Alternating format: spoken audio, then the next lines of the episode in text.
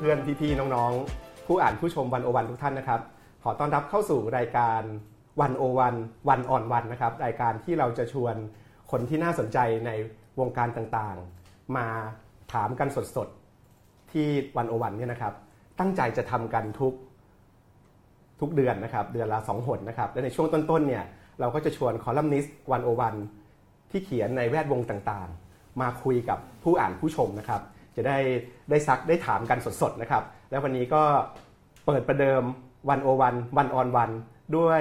อาจารย์ประจักษ์ก้องกีรติครับคอลัมนิสต์ของเรานี่เองสวัสดีครับอาจารย์สวัสดีครับสวัสดีครับอาจารย์ปกป้อง อาจารย์ประจักษ์ก็เป็นอาจารย์ประจำอยู่ที่คณะรัฐศาสตร์ มหาวิทยาลัยธรรมศาสตร์นะครับแล้วก็เขียนคอลัมน์การเมืองในวันโอวันนะครับตอนนี้เพิ่งเปิดเทอมใช่ไหมครับอาจารย์เพิ่งเปิดเทอมครับเทอมนี้สอนอะไรบ้างครับเนี่ย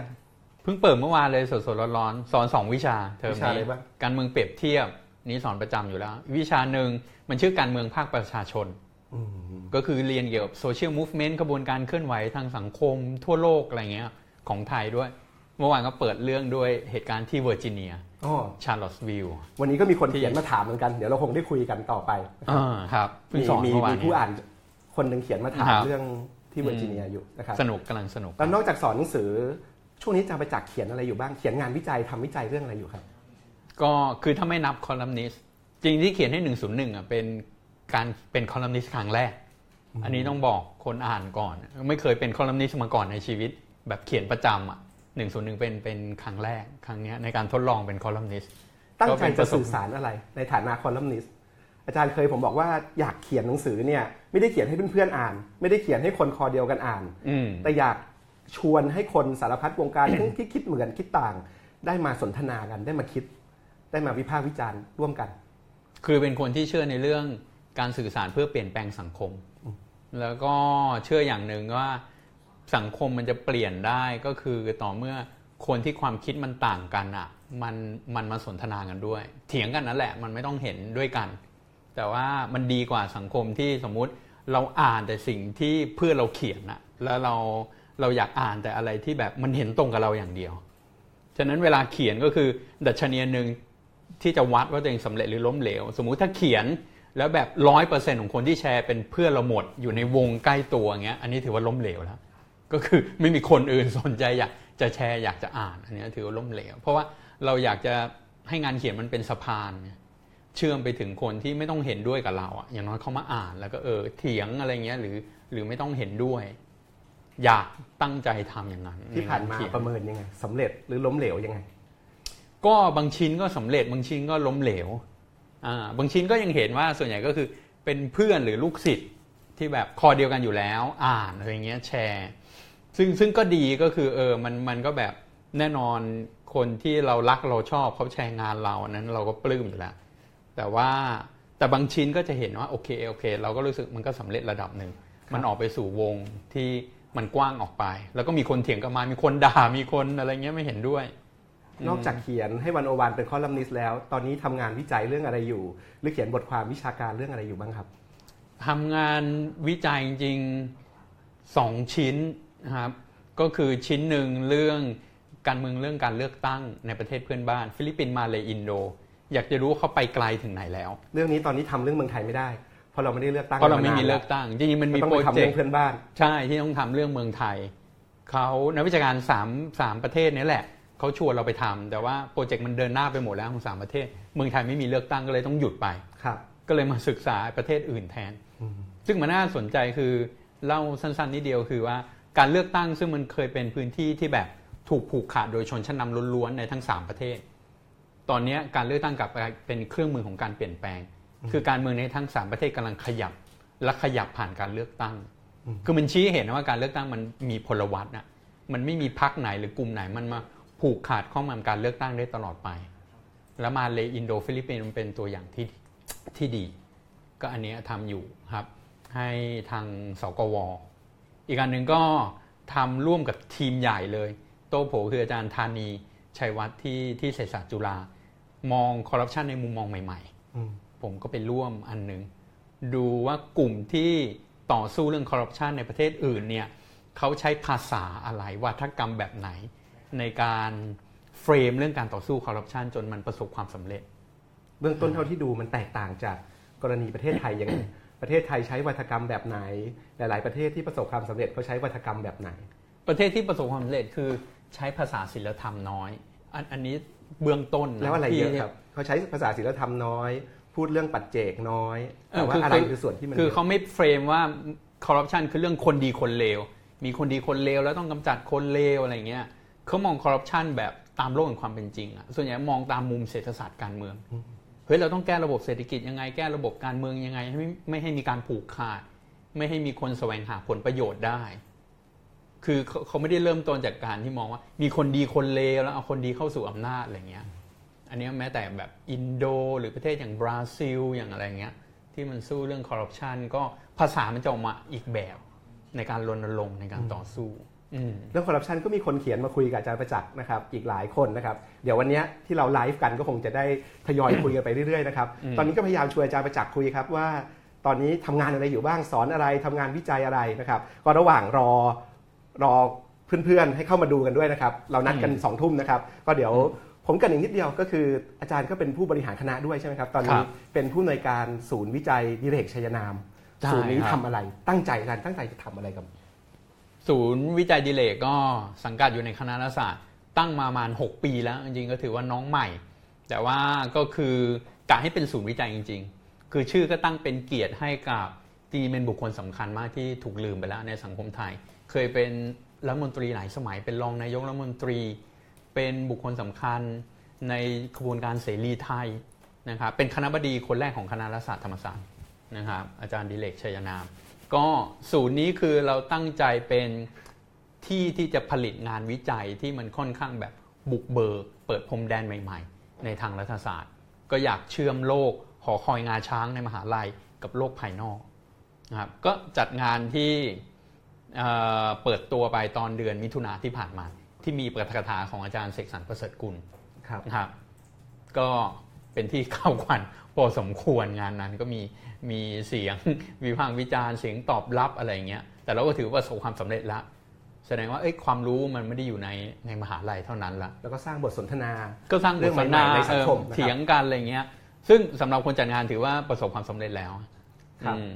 ครับนั่นก็เป็นกิจการงานต่างๆ ที่อาจารย์ประจักษ์ทำอยู่นะครับ ก็ฝากสำหรับติดตามด้วยครับครับมีเพจ Facebook ของศูนย์ดิเลกชัยนาม ลองครับคีย์ดิเรกชัยนามนะครับ ศูนย์วิจัยดิเลกชัยนาม แล้วคงจะมีกิจกรรมวิชาการที่คุยกับสังคม และชวนสังคมคุยอย่างต่อเนื่องจัดผ่านต่อเนื่องศูย์วิจัยดิเรกชัยนามเนี่ยนะครับเดี๋ยวจะจัดกับวันโอวันด้วยกับคือเราอยากจะ Open ทำเป็น World ใช่ไหมครับดิเลกเสวนากับ Open World ครับกับอะไรเงี้ยกับหน่วยงานภายนอก เอาหนังสือเอาอะไรเงี้ยที่น่าสนใจหรือเอางานวิจัยมาเสวนา ก็กำลังจะมีฝาหกนังสือติดแปลตามเล่มใหม่ครับปรัชญาการเมืองความรู้ฉบับพกพาที่อาจารย์เกษียณเตชะพีระอืมแปลให้กับ Open World พิมพ์เนี่ยนะครับครับแล้วก็ศูนย์ดิเรกกับ Open World ก็จัด งานปรัชญาการเมืองตายแล้ว ตายแล้วหรือยัง มีเครื่องหมายคำถามนะครับ อืม ก็จะมีอาจารย์ชัยวัฒน์สถานันท์อาจารย์ครัเกบ ษียณนะครับมาสนทนากับอาจารย์ประจักษ์นะครับเร็วๆเนี้คงได้ฝากได้ติดจัดตามกันครับนะครับ อืม ก็ต้อนรับเพื่อนๆ พี่ๆ น้องๆ ใหม่ๆ นะครับ ที่เพิ่งแวะเข้ามาดูไลฟ์นะครับ นี่คือรายการวันโอวันวันออนวันตอนแรกนะครับ รายการที่เราจะชวนคนที่น่าสนใจมาตอบคำถามกันสดๆนะครับจากวันโอวันเนี่ยครับตั้งใจจะทำกันเดือนละ 2 หนนะครับ ทุก 2 สัปดาห์ วันนี้อาจารย์ประจักษ์เป็นครั้งแรกเปิดรายการนะครับ ผมชวนอาจารย์ประจักษ์ก้องกิรติ จากคณะรัฐศาสตร์ มหาวิทยาลัยธรรมศาสตร์ มาอ่านการเมืองไทยกันนะครับสำหรับผู้ชมผู้อ่านวันโอวันเนี่ยถ้าอยากคุยกับอาจารย์ประจักษ์สดๆ ถามสดๆ ก็สามารถทิ้งคำถามไม่ได้นะครับอืมที่ช่องคอมเมนต์ตอนนี้เลยนะครับ ในครับในในในโพสต์ที่เราดูไลฟ์กันอยู่เนี่ยนะครับ จริงๆ เราก็โปรโมทงานอาจารย์ประจักษ์มาก่อน โปรโมทมาก่อนก็เพื่อจะ หาคำถามที่น่าสนใจมาชวนคุยครับ ระหว่างจะมีคำถามใหม่ๆ มาถามเนี่ยนะครับ ก็มีมีคนที่ทิ้งคำถามไว้ถามอาจารย์ประจักษ์อยู่ค่อนข้างเยอะ พอสมควรนะครับ วันเนี้ยผมไม่ต้องทำหน้าที่มากนะครับ มาอ่านคำถามอืมแล้วก็ชวนอาจารย์ประจักษ์ตอบคำถามเนี่ยก็สนุกแล้วนะครับ เพราะว่ามีคำถามดีๆ ที่น่าสนใจอืมหลายคำถามนะครับ ก่อนที่จะไล่ไปคุยเรื่องคำถามเนี่ย วันนี้ชวนอาจารย์ประจักษ์มาอ่านการเมืองไทยครับ ตอนนี้การเมืองไทยก็มีมิติ เยอะแยะเลย แง่มุมใหม่ ๆ ที่น่าสนใจนะครับ ผมอยากเริ่มด้วยการชวนอาจารย์คุยก่อนว่า ถ้าเราอยากเข้าใจสังคมการเมืองไทยทุกวันเนี้ยเราอ่านอะไรดี อ่านหนังสืออะไรเพื่อให้เข้าใจการเมืองไทยในยุคปัจจุบัน มีอะไรแนะนำสักสี่ห้าเล่มบ้างครับตอนนี้ สักสี่ห้าเล่มใช่ไหมครับ เพื่อจะเข้าใจการเมืองไทยต้องเริ่มจากประวัติศาสตร์ ถ้าไม่เข้าใจประวัติศาสตร์ไม่เข้าใจหรอกว่าเราอยู่จุดนี้ได้ยังไงนั้นมันมีที่มาที่ไป ก็มีสองเล่มที่ผมว่าเป็นจุดเริ่มต้นที่ดี หนังสือประวัติศาสตร์ไทยร่วมสมัยของอาจารย์คริสเบเกอร์กับอาจารย์ผาสุกพงษ์ไพจิตร มีทั้งเวอร์ชั่นไทยกับอังกฤษครับเวอร์ชันไทยนี่เข้าใจว่าสำนักพิมพ์มติชนใช่เป็นคนพิมพ์นะครับเป็นคนพิมพ์ก็อาจารย์ทั้งสองท่านเขียนเอง เรียบเรียงออกมาเองเป็นภาษาไทยนะครับเป็นประวัติศาสตร์ไทยเล่มกระชับที่สุดที่อัปเดตที่สุด แล้วก็นะครับเอ่อให้มุมมองแปลกใหม่ที่สุด เท่าที่มีอยู่ในตลาดหนังสือในปัจจุบัน ถ้าใครอยาก เรียนรู้ประวัติศาสตร์ไทยที่มันไม่ใช่เวอร์ชั่นแบบยากล่อมประสาทอืมแบบยานอนหลับอะนะครับ ก็ก็อ่านเล่มนี้ลองอ่านเล่มนี้ครับนะครับ อีกเล่มหนึ่งของอาจารย์ณัฐพลใจจริง ชื่อขอฝันใฝ่ในฝันอันเหลือเชื่อ อันนี้จะเป็นประวัติศาสตร์ช่วง 2475 มาถึงประมาณ 2490 เล่มนี้สำนักพิมพ์ฟ้าเดียวกันเป็นคนพิมพ์ป้าด้วยกันเป็นคนพิมพ์ ก็จะทำให้เห็นว่าปมเงื่อนที่เราอยู่ในปัจจุบันเนี้ย มันต่อเนื่องมาจากช่วงนั้นนั่นแหละ 2475 ถึง 2490 อ่านแล้วก็จะเข้าใจครับนะครับอีกเล่มหนึ่งคือผมรู้สึกว่าจะเข้าใจการเมืองไทยต้องเข้าใจมิติที่มันไม่ใช่การเมืองอืมก็คือเรื่องความเหลื่อมล้ำนะครับทางเศรษฐกิจมันเป็นพื้นฐานของความแตกแยกทางการเมืองนะครับก็มันมีเรื่องสู่สังคมไทยเสมอหน้า อาจารย์ผาสุกเป็นบรรณาธิการ รวบรวมมาจากงานวิจัยที่อาจารย์ผาสุกและก็คณะ สำรวจความเหลื่อมล้ำของสังคมไทยมิติต่างๆ ทั้งในภาคธุรกิจเจ้าพ่อท้องถิ่น การเมืองนะครับ การธนาคารตลาดหุ้นนะครับ ระบบการเมืองในภาพรวมโอ้คือน่าเสียดายเป็นเป็นหนังสือที่คนอ่านน้อยไม่ทราบด้วยเหตุผลอะไร เล่มนี้ก็สำนักพิมพ์มติชนเป็นคนพิมพ์เหมือนกันนะครับ อืมนะครับทั้งนี้ทุกคนพูดเรื่องความเหลื่อมล้ำเยอะครับครับมันมันมันเกี่ยวพันกันยังไงอาจารย์ ถ้าอาจารย์สรุปสั้นๆ ง่าย ๆ ให้เห็นว่า ความเหลื่อมล้ำประเทศไทยความเหลื่อมล้ำสูงในสารพัดมิติติดความเหลื่อมล้ำเนี่ยอันดับโลกมันเป็นตัวเข้าไปขจัดขัดขวางกระบวนการพัฒนาประชาธิปไตย กระบวนการในการส่งมอบประชาธิปไตยที่มีคุณภาพยังไงอืมคือมันไม่ใช่เรื่องบังเอิญเลย ถ้าเราไปดูประเทศที่มีความแตกแยกสูง ที่แบ่งเป็นขั้วทางการเมืองสองขั้วที่ภาษาอังกฤษเรียกว่า polarization จริงๆมันมีการทำเวิร์กช็อปตอนนี้ที่ผมเผอิญได้เข้าไปมีส่วนร่วมครับ ก็ได้รับเชิญไปร่วมกับทีมนักวิชาการทั่วโลก เขาหยิบเคสประเทศที่มันมีความแตกแยกหนักๆนะครับมาประมาณ 8-9 เคส ไทยเป็นหนึ่งในประเทศนั้น ที่โดดเด่นขึ้นมา อเมริกาตอนนี้ตุรกี เวเนซุเอลาพวกนี้อียิปต์นะครับเหมือนกันมีลักษณะร่วมกันหลายอย่าง แต่อันหนึงที่ชัดเจนก็คือว่าสังคมที่มีความแตกแยกทางการเมืองสูง มีความเหลื่อมล้ำสูงด้วย ในทางเศรษฐกิจในทางรายได้ มันเป็นเหตุเป็นผลกันยังไง พอความเหลื่อมล้ำสูงมาก คนถูกฉีกกระชากออกเป็นสองกลุ่ม ซึ่งมีความต้องการในทางนโยบายที่แตกต่างกัน แน่นอนกลุ่มคน 80%ที่เป็นคนจนเข้ากระทั่งไม่ถึงที่ดินนะครับทุนในการดำรงชีวิตนะครับ เข้าไม่ถึงบริการสาธารณะด้วยซ้ำเนี่ยเขาย่อมต้องการนโยบายสาธารณะแบบหนึ่ง คนที่อยู่ท็อป 10% 20%ของสังคมเนี่ยย่อมต้องการชุดนโยบายอีกแบบหนึ่ง คือมันแทบไม่มีจุดประสานในสังคมที่มันมีความเหลื่อมล้ำสูง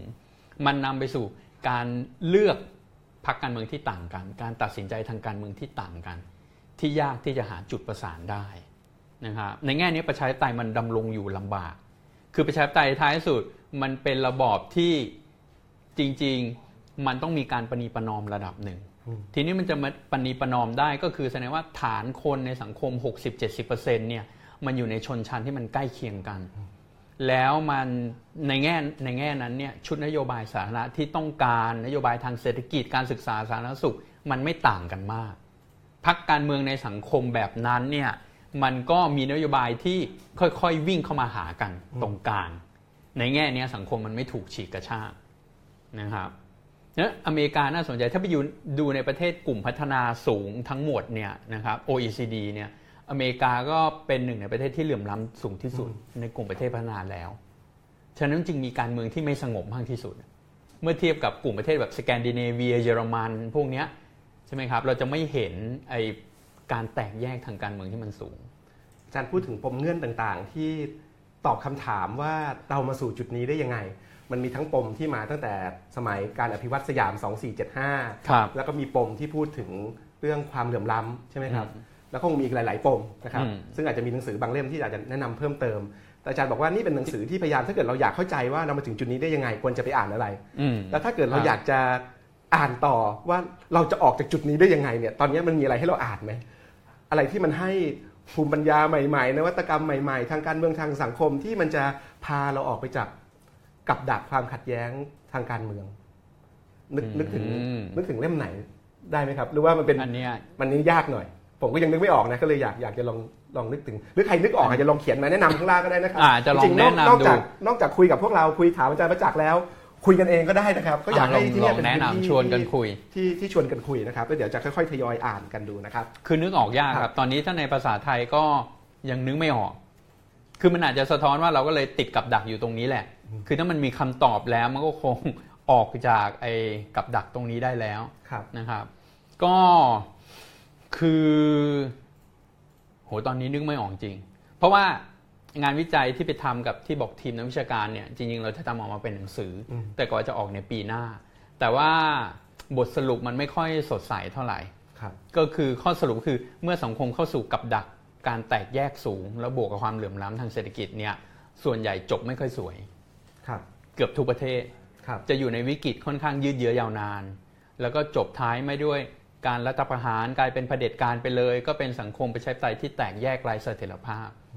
ฉะนั้นคือเราเข้ามาสู่กับดักนี้แล้ว แล้วก็ฉะนั้นมันมันไม่ง่ายที่จะออกประเทศหลายประเทศก็ก็ยังไม่ได้มีคำตอบหมายถึงที่มาติดหล่มอยู่ในสภาพเดียวกับเราครับไอ้แปดถึงสิประเทศนั้นนะอาจจะต้องอ่านนิยายแทนนะเออใช่จะถามอาจารย์อยู่เหมือนกันว่าอาจารย์แนะนำหนังสือวิชาการ แต่ว่าถ้าเราอยากเข้าใจการเมืองไทยเนี่ยเราอยากเข้าใจผ่านวรรณกรรม เราอ่านอะไรที่จะช่วย ให้ความเข้าใจให้แง่มุมใหม่ ๆ ในการมองการเมืองไทยได้ไหมอืม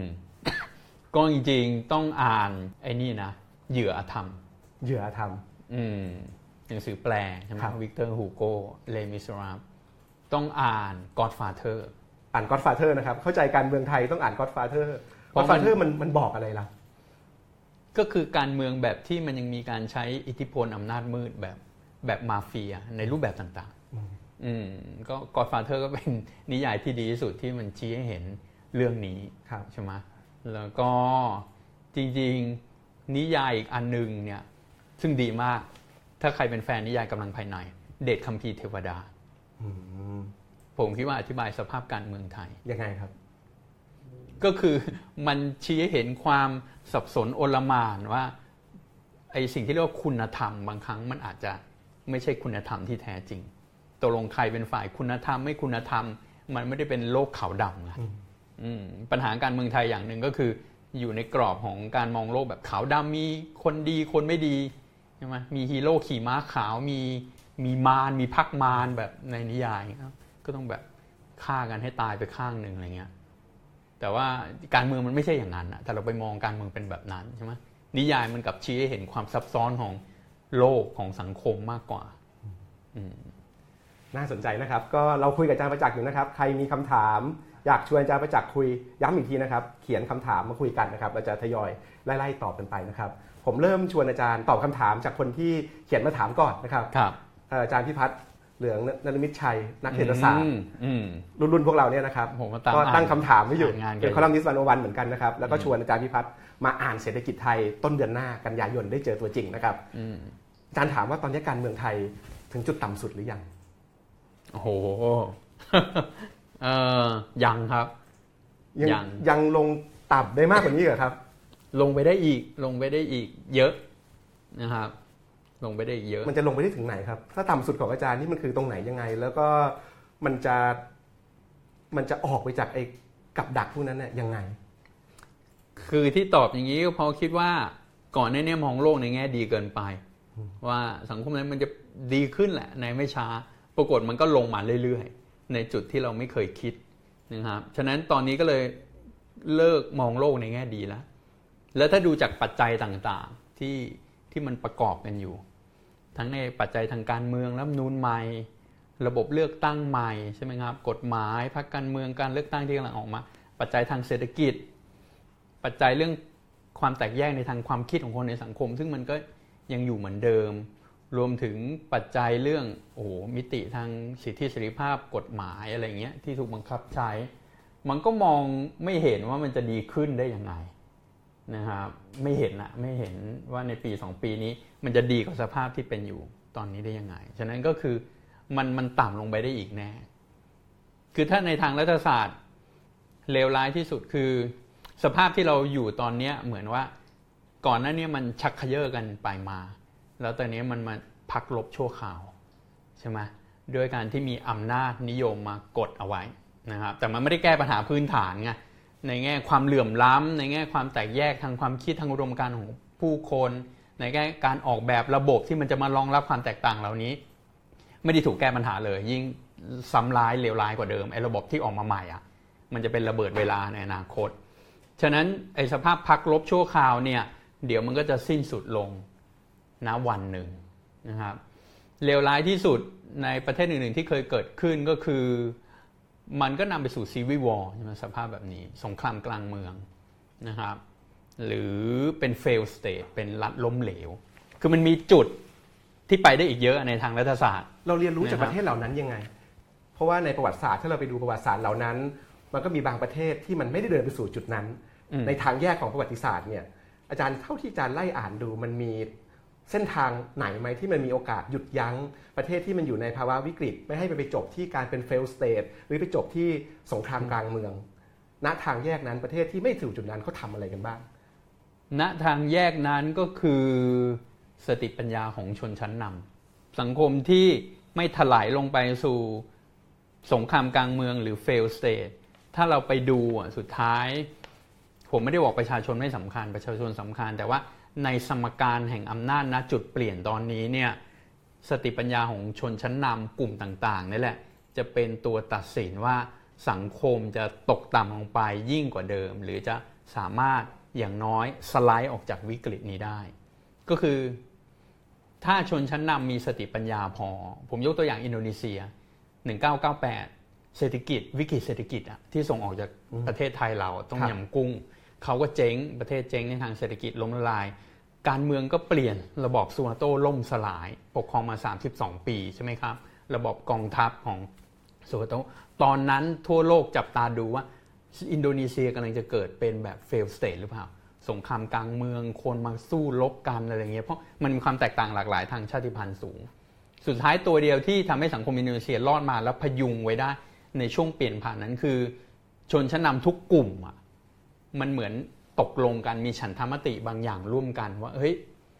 อย่างน้อยประคับประคองให้สังคมมันมีประชาธิปไตยมีกติกากลาง ที่ทุกฝ่ายยอมรับร่วมกันได้ ไม่มีใครได้หมดหรือเสียหมด และเปิดพื้นที่ให้ประชาชนที่เห็นต่าง มีเสรีภาพในการแสดงออกครับ อันนั้นน่ะคือคอนเซนแซสถ้าเราจะเรียกว่าเป็นฉันทามติ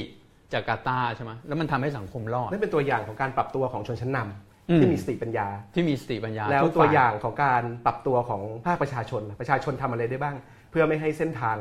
มันเดินไปสู่จุดที่เกิดสงครามกลางเมืองหรือเกิด fail state คือสุดท้ายจากบทเรียนทั่วโลกก็คือว่า ณจุดโมเมนต์หนึ่งทางประวัติศาสตร์เนี่ยถ้าอยากออกจากวิกฤตเนี่ยคือมันต้องเกิดเกิดการร่วมมืออะไรกันบางอย่าง ที่ยอมประนีประนอมกันในบางจุด แล้วมีจุดร่วมที่ขบวนการหรือประชาชนที่มันเคยมา ที่มันเคยขัดแย้งกันอย่างรุนแรง มันยอมที่จะมาสร้างกติการ่วมกัน บนฐานของประชาธิปไตย ที่ทุกฝ่ายมีเสรีภาพในการแสดงออกนะครับตรงนี้แหละไม่ได้ความว่าอย่างในอินโดนีเซียก็ชัดเจนตอนนั้นน่ะกลุ่มที่มันมาร่วมกันเนี่ยที่ในการสร้างประชาธิปไตยเพื่อทำให้สังคมหลุดพ้นจากระบอบซูฮัตโต มันมีตั้งแต่ซ้ายสุด กลุ่มที่ยังเป็นคอมมิวนิสต์อยู่เลยอะไรเงี้ยเป็นฝ่ายซ้ายไปกระทั่งถึงกลุ่มอนุรักษนิยมแบบพวกกลุ่มศาสนาอะไรเงี้ยเคร่งศาสนาทำงานร่วมกันมามามาเคลื่อนไหวร่วมกันละความแตกต่างบางเรื่อง แต่มาดูว่าไอ้หลักการใหญ่ ๆ ที่เป็นเกณฑ์ขั้นต่ำที่เชื่อถือร่วมกันเนี่ยที่จะเป็นฐานในการสร้างสังคมใหม่ๆ เพื่อให้เกิดกติกาที่ค่อยมาเถียงกันเชิงนโยบายเถียงกันเชิงอุดมการณ์ต่อไปทีหลังเนี่ยอืมไอ้กติกากลางที่มันปลอดภัยสำหรับทุกคนที่มีพื้นที่กับทุกคนมันคืออะไร มันคืออะไรซึ่งที่ตรงเนี้ยประชาธิปไตยมันถึงสำคัญใช่ไหมครับที่อาจารย์บอกอ่ามันก็ต้องมันมันต้องมีพื้นที่ให้ถกเถียงแลกเปลี่ยนได้ แล้วคุณกับผมก็อยู่ร่วมกันต่อไป คือมันก็ต้องเปรียบเทียบว่าสภาพที่เลวร้ายคืออะไร ตอนนั้นก็คือทุกฝ่ายอย่างน้อยเห็นว่า ไม่อยากกลับไปอยู่ภายใต้ระบอบแบบซูฮัตโต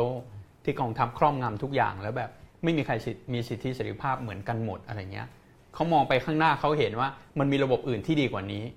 แล้วเขาอยากจะสร้างอันนี้ขึ้นมา ภายใต้พื้นที่แบบนี้อย่างน้อย เขามีพื้นที่มากกว่า ยังไม่รู้ว่าใครจะชนะได้หมดหรือเสียหมดอะแต่อย่างน้อยมันน่าจะดีกว่าไอ้ระบอบที่มันเคยปกครองเรามา 32 ปี ซึ่ง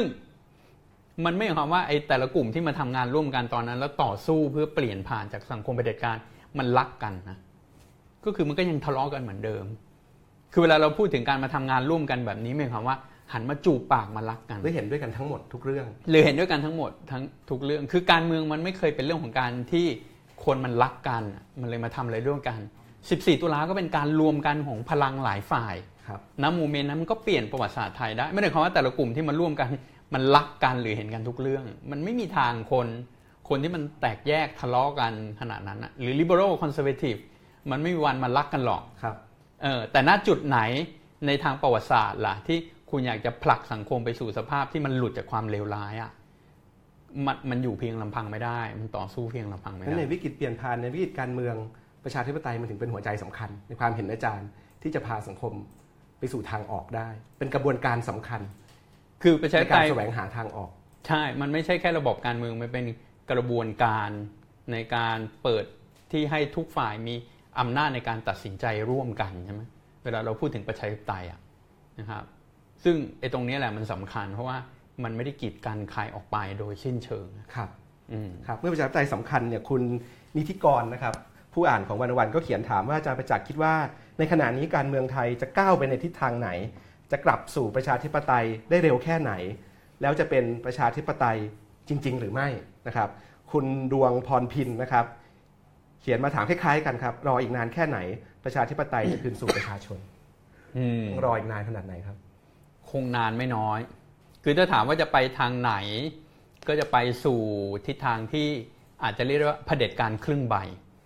คือยุคหนึ่งเราเรียกยุคพลเอกเปรมว่าประชาธิปไตยครึ่งใบ แต่หมายความว่าด้านที่เป็นประชาธิปไตยมันเยอะหน่อยไงเราเรียกประชาธิปไตยครึ่งใบไอ้ระบอบใหม่ที่มันถูกออกแบบผ่านรัฐธรรมนูญ60 เนี่ย มันจะสร้างสิ่งที่เรียกว่าเผด็จการครึ่งใบ คือมันจะไม่ใช่ประชาธิปไตยเต็มร้อยและด้านที่เป็นเผด็จการมันมากกว่ายุคสมัยพลเอกเปรม กลไกใหม่ ๆ ที่สร้างขึ้นมาอะไรเงี้ย ฉะนั้นมันก็จะไปในทิศทางนั้น จะไม่กลับสู่ประชาธิปไตย แล้วก็จะใช้เวลานานอย่างน้อยน่าจะเกิน 8 ปี คือตัวเลขนี้มาจากไหน เพราะว่ามันมีงานวิจัยเยอะที่ศึกษาเรื่องประเทศที่เกิดการรัฐประหารช่วงหลังสงครามเย็น ไทยอยู่ในเคสนั้นใช่ไหมครับ จริงๆมีแค่ไทยกับเบอร์กินาฟาโซสองประเทศเท่านั้นหลังสงครามเย็นที่มีรัฐประหารซ้ำกันถึง 2 ครั้งในช่วงเวลาไม่ถึง 10 ปี นะครับมีแค่สองประเทศ ปีนี้เราเตะฟุตบอลกับเบอร์กินาฟาโซด้วยอืมกระชับมิตรนะครับ กับเกาหลีเหนือครับเบอร์กินาฟาโซและเบลารุสกระชับมิตรเหมือนกันนะครับกระชับมิตรในกลุ่มประเทศเผด็จการในกลุ่รัมบไม่ได้ไปด้วยกันด้วยกัน แต่ว่างานวิจัยชี้เห็นอย่างนี้ครับ มีข้อเท็จจริงสองสามข้อหนึ่งการรัฐประหารเกิดขึ้นยากแล้วในโลกยุคหลังสงครามเย็นจำนวนประเทศที่เผชิญกับการรัฐประหารลดลงอย่างมีนัยยะสำคัญ แต่ข่าวร้ายก็คือ แต่เมื่อประเทศไหนเกิดรัฐประหารขึ้นแล้ว การกลับสู่ประชาธิปไตยเนี่ยกลับกินเวลายาวนานกว่า บทความล่าสุดที่อาจารย์เขียนในวันโอวันเนี่ยอาจารย์ก็ตั้งคำถามนี้ว่าคำถามสำคัญก็คือทำไมระบอบเผด็จการ ซึ่งดูจะล้าสมัยไปแล้วในโลกโลกาภิวัตน์เนี่ยมันถึงอยู่กับประเทศไทยได้ยาวนานขนาดนี้ อาจารย์เพิ่งไปร่วมงานสัมมนาไทยศึกษามาที่เชียงใหม่นะครับครับเขามีคำตอบยังไงเขาอธิบายยังไงว่าทำไมเผด็จการอยู่นาน ตอนรัฐประหารใหม่ๆคนก็บอกว่าอยู่อีกไม่นานก็ต้องคืน คืนการเลือกตั้งคืนประชาธิปไตยกลับมา แต่นี่ก็เวลาก็ผ่านไปสามปีแล้วใช่ไหมครับอืมอืมอธิบายมันยังไง มีคำตอบหลายอย่างก็คือซึ่งสอดคล้องกับเทรนด์ของโลกด้วย คือประเทศที่เกิดการรัฐประหารในยุคหลังๆเนี่ยใช้ tactic ใหม่ ๆ คือคณะรัฐประหารก็มี tactic ใหม่ๆ ในการที่จะทำให้ตัวเองอยู่ในอำนาจได้ยาวนานขึ้น อันหนึ่งก็คือภาษาอังกฤษเรียกว่า co-optation ภาคประชาสังคมก็คือการเข้าไปดึงพวก ภาคประชาสังคมเข้ามาเป็นพวก ไม่ว่าจะเป็นนักวิชาการผู้บริหารมหาวิทยาลัย หมอ นักวิชาชีพ NGO นักเศรษฐศาสตร์นักเทคโนแครดคนเหล่านี้ซึ่งแต่เดิมเหมือนจะเป็นพลังที่ควรจะเป็นคนที่คัดค้านระบอบอำนาจนิยมใช่ไหมครับหรือการรับประหารเนี่ยในยุคหนึ่งปรากฏว่าในยุคปัจจุบันเนี่ยหลายประเทศ คนเหล่านี้เมื่อเกิดการรัฐประหารขึ้น กลับไปทำงานเป็นส่วนหนึ่ง ของระบอบรัฐประหาร อันนี้เป็นปัจจัยสำคัญอันหนึ่งที่ทำให้รัฐประหารมันอยู่ได้ เพราะหมายความว่าคณะรัฐประหารหรือกองทัพไม่ได้โดดเดี่ยวอีกต่อไป ไม่จะปกครองประเทศแบบเป็นแบบระบบท็อปบูททมิฬเหมือนสมัยก่อน แต่ว่ามีกรรมการปฏิรูปนึกออกไหมครับ มีกรรมการคนดีมาช่วยร่างกฎหมาย มีคนที่อยู่ในแวดวงที่แบบมีการศึกษา มีความรู้ มีความเชี่ยวชาญในด้านต่างๆ ฉะนั้นมันเป็นระบอบที่ปกครองไม่ได้อยู่บนฐานของตัวบุคคล หรือคณะบุคคลในระบบราชการหรือกองทัพเท่านั้น แต่มีคนขยายวงออกไปมันขยายวงออกไป แล้วพอคนจำนวนมากขึ้นเข้ามามีส่วนร่วมกับการรับประหารแล้วได้ประโยชน์ได้ตำแหน่ง ได้รางวัล ได้เกียรติยศจากระบอบแบบเนี้ยคนเหล่านี้ก็มีแรงจูงใจที่จะหล่อเลี้ยงและค้ำจุนระบอบนี้ให้มันอยู่ยาวนานที่แต่สุดละคนก็อาจจะสนใจประเด็นเฉพาะเรื่องที่ตัวเองทำอยู่ แต่ว่าอืมมองไม่เห็นภาพใหญ่ว่าระบอบใหญ่ๆเนี่ย ไปกระทบกับกับชีวิตของคนเล็กคนน้อยหรือเพื่อนๆร่วมสังคมอื่นๆยังไง ใช่ครับ ซึ่งน่าเสียดายมากก็คือ มองว่าเป็นโอกาสหน้าต่างแห่งโอกาสใช่ไหมครับ ที่ตัวเองจะไปผลักดันเรื่องที่ตัวเองสนใจ ซึ่งปรากฏว่าหลายประเทศคณะรับประหารก็ประสบความสำเร็จอย่างนี้แหละ ก็คือหยิบยื่นรางวัลเล็กๆน้อยๆตั้งคนเหล่านี้คนที่มีโอกาสที่จะคัดค้านตัวเองเข้าไปอยู่ในสภาทั้งหมดเลย ทุกคนกลายไปเป็นส่วนหนึ่งของระบอบหมด นะครับมันก็ทำลายพลังของฝ่ายค้านไปครับให้รางวัลบ้างให้คำสัญญาเล็กๆ น้อยๆ หรือผลักดันกฎหมายบางฉบับเอาใจอะไรเงี้ยแต่มองในภาพรวมจริงแล้ว มันแทบไม่ได้ไปกระทบกับโครงสร้างใหญ่ของระบอบอำนาจนิยมเลยอาจารย์ศึกษาไม่ใช่แค่เรื่องอาจารย์ไม่ได้ศึกษาเรื่องประชาธิปไตยอย่างเดียวอาจารย์ศึกษาเรื่องเผด็จการเหมือนกันเผด็จการในโยกในโลกยุคใหม่เนี่ยก็เปลี่ยนรูปเปลี่ยนรูปวิธีเปลี่ยนสไตล์ไปจากเดิมด้วยครับเนื้อหาใหม่ ๆ ของเผด็จการในโลกยุคใหม่เนี่ย นอกจากการขยายขอบเขตพื้นที่ดึงคนมาร่วมในวงกว้างขึ้น แต่ก็ยังจำกัดมากกว่าเมื่อเทียบกับประชาธิปไตยที่ทุกคนมีส่วนร่วมผ่านการเลือกตั้งผ่านอะไรต่างๆพวกเนี้ยมันมีมิติอะไรใหม่ ๆ ที่น่าน่าหยิบมามาตั้งประเด็นคุยกันบ้าง ก็คือใช้สื่อมากขึ้นนะครับใช้เครื่องมือสื่ออย่างช่ำชองเชี่ยวชาญและแนบเนียนมากขึ้น ไม่ได้เป็นการใช้สื่อเพื่อนะครับสร้างภาพลักษณ์ ให้กับตัวรัฐบาลเองนะครับกระทั่งใช้ entertainment ใช้ pop culture อันนี้ไม่ใช่เรื่องแปลกเฉพาะสังคมไทย ที่แบบว่าเราจะเห็นปรากฏการณ์ว่ามีการแต่งเพลง มีการสร้างภาพลักษณ์ที่ดี สร้างภาพลักษณ์ที่เข้าถึงประชาชนติดดินอะไรเงี้ยนะครับก็จะมีการใช้สื่อเยอะรวมถึงใช้สื่อในพื้นที่ใหม่ ๆ พื้นที่โซเชียลมีเดียนะครับ มันมีกระบวนการเข้าไปควบคุมข้อมูลข่าวสาร หรือกระทั่งมันนิพุเลตอะทำให้เหมือนกับว่ารัฐบาลมีความนิยมสูงตลอดเวลา คือคนก็อยู่กับชุดแห่งความลวงชุดหนึ่ง โดยจนถึงจุดหนึ่งแยกไม่ออกแล้วว่าอันไหนเป็นความจริงความลวงอะไรเงี้ย ตอนนี้อาจารนะย์ฮะมองว่า 8 ปีเหรอครับ 8 ปีอย่างเร็ว ที่เราต้องอยู่ในยุคที่อาจารย์บอกว่าเผด็จการ ซึ่งต่อไปจะเป็นเผด็จการครึ่งใบ ถ้ามีมีการเลือกตั้ง แต่ก็จะเป็นการเลือกตั้งที่ ก็ยังไม่ได้เป็นประชาธิปไตยที่แท้จริง ก็คืออันนี้เอามาจากค่าเฉลี่ย จากงานวิจัยที่เขาศึกษาว่าหลังรัฐประหารแล้วอยู่ได้นานเท่าไหร่ คือคือที่ถาม 8 ปีอืมเพราะว่ามีมีแฟนแมนยูคนหนึ่งเขาถาม บอกว่าประเทศไทยได้ประชาธิปไตยเนี่ยอาจารย์บอก 8 ปีใช่ไหมกับลิเวอร์พูลได้แชมป์พรีเมียร์เนี่ยอืมอาจารย์กำลังจะบอกว่าลิเวอร์พูลเนี่ยได้แชมป์พรีเมียร์ภายใน 8 ปีข้างหน้าโอ้ยไม่ลิเวอร์พูลได้ก่อนหน้านั้นสิก่อนหน้านั้นเออปีนี้ก็เผลอๆได้หรือยังไงลุ้นแล้ว ไม่ปีนี้ก็ปีหน้าแล้ว อืม นี่พูดในฐานะนักวิชาการหรือพูดในฐานะแฟนหงส์ครับอันนี้วิเคราะห์อย่างเป็นวิทยาศาสตร์เลยครับอ่าฮะดูปัจจัยทุกอย่างแล้ว tactic การเล่นตัวผู้จัดการทีมอืมอย่าลืมเรามีเจอร์เก้นคล็อปป์เขาเคยครับปั้นทีมอย่างดอร์ทมุนด์ให้ได้แชมป์มาแล้วครับโค่นบาเยิร์นได้ ฉะนั้นองค์ประกอบต่างๆ คือ ลิเวอร์พูลเนี่ยไม่เกิน 3 ปีอะผมฟันธงฟันธงตรงนี้เลยนะครับอ่าต้องไม่ได้ควรแชน่าแปลกมป์นี่คือคนที่ฟันธงว่าคอสชจะคืนอำนาจภายในปี 2 ปีด้วยคนเดียวกันหรือเปล่าเราอย่าไปพูดถึงอดีต เราอย่าไปพูดถึงอดีตครับแต่ผมฟันธงว่าลิเวอร์พูลได้แชมป์ก่อนคือไทอายจารย์ประจัเป็กนษ์ประเนี่ชายธิปไตยนอกจากแน่นติอนดตามการเมืองแล้วอาจารย์ก็ติดตามฟุตบอลด้วยทำไมไม่เคยถามเหมือนกันนะ ว่าทำไมถึงเป็นแฟนลิเวอร์พูลโอ้จริง ๆ หนังสือที่ผมอ่านเล่มแรกเป็นแฟนลิเวอร์พูลผมอ่าน Star Soccer ก่อน ไอ้อืมมาอ่านพวกหนังสือการเมืองทีหลัง ตอนนั้น มันก็มีพวกสยามราชสำนักวิจารณ์มติชนไม่รู้จักหรอกครับจริงๆตอนเด็กรู้จักนิยสารเล่มแรกคือ Star Soccer เป็นแฟน แล้วก็อ่าน แต่ยุคนั้นยุคที่อาจารย์บอกว่าคงรู้รุ่นรุ่นเดียวกับผม ที่เติบโตมา ตอนนั้นยุคนั้นลิเวอร์พูลรุ่งเรืองไงครับอ่าแมนยูเพิ่งมารุ่งเรืองทีหลังครับใช่ไหมลิเวอร์พูลเรารุ่งเรืองมาก่อนอันนั้นยุคอดีต ไกลโพ้นใช่ไหมครับแบบแต่ว่านั่นแหละมันเป็นอดีตที่น่าโหยหาไงครับเออแต่ผมโตมากับความสำเร็จของลิเวอร์พูลครับก็เลยประทับใจจอห์นบาร์นส์อะไรอย่างเงี้ยอืมครับยุคนั้นครับพอดีก็ต้องถามเพราะว่ามีแฟนแฟนหงส์แล้วก็เป็นแฟนอาจารย์ประจักษ์ดูอยู่ด้วยนะครับ เช่นอาจารย์ลลิตา เช่นเพื่อนเพื่อนๆฝูงอีกหลายคนนะครับ ก็ชวนออกนอกเรื่องนิดหน่อยนะครับก็กลับมาที่เรื่องประชาธิปไตยมีคนเขียนมาถามเหมือนกันครับ คุณประยุกต์เขียนมาถามว่าอีก20 ปีข้างหน้า สังคมไทยและคนไทยส่วนใหญ่จะมีสภาพอย่างไร ถ้าผู้มีอำนาจยังคงเดินหน้าประเทศไทยแบบนี้อยู่ ไม่เปลี่ยนแปลงนะครับ อีก 20 ปีข้างหน้าเป็นไงครับ แผนยุทธศาสตร์ 20 ปีเนี่ย มันจะช่วยให้ประเทศไทยดีขึ้นได้ไหมคือดูแล้วส่วนใหญ่ ผมก็เห็นด้วยกับหลายคนที่เขาวิพากษ์วิจารณ์ก็คือว่า มันไม่เชิงเป็นแผนยุทธศาสตร์อะนะครับเป็นความฝันของกลุ่มบุคคลกลุ่มหนึ่งเล็ก ๆ อะไรเงี้ยซึ่งไม่ได้มีแผนปฏิบัติการที่ชัดเจนว่าจะไปสู่ความฝันนั้นยังไง ยังไม่ต้องพูดถึงว่าความฝันนี้ประชาชนไม่ได้มีส่วนร่วมกำหนดร่วมร่างตั้งแต่ต้นนะครับอสองก็คือเป็นความฝันที่หลายอย่างมันดูย้อนยุคนะครับมันมันพ้นยุคสมัยไปแล้ว เช่นการเอาอำนาจไปให้รัฐราชการอะไรเงี้ยเป็นคนกำหนดทิศทางขับเคลื่อนประเทศนะครับ การกลับไปรวมศูนย์อำนาจมากกว่าที่จะกระจายอำนาจอะไรเงี้ยฉะนั้นก็คืออีก 20 ปีถ้ายังเป็นอย่างนี้แล้วดำเนินตามแผนนี้ทั้งหมดจริง ๆ ก็คือไทยอาจจะตามไม่ทันความเปลี่ยนแปลงของโลก อาจจะตกขบวน อย่าลืมว่าเราอยู่ในโลกที่มันผันผวนสูงมาก การไปวางแผนอะไรล่วงหน้า 20 ปีนี่จริงๆเป็นเรื่องที่แทบเป็นไปไม่ได้ครับเพราะทุกอย่างมันเปลี่ยนเร็วทุก 3-4 ปีตอนเนี้ดินามิกนะครับจริงๆ ฉะนั้น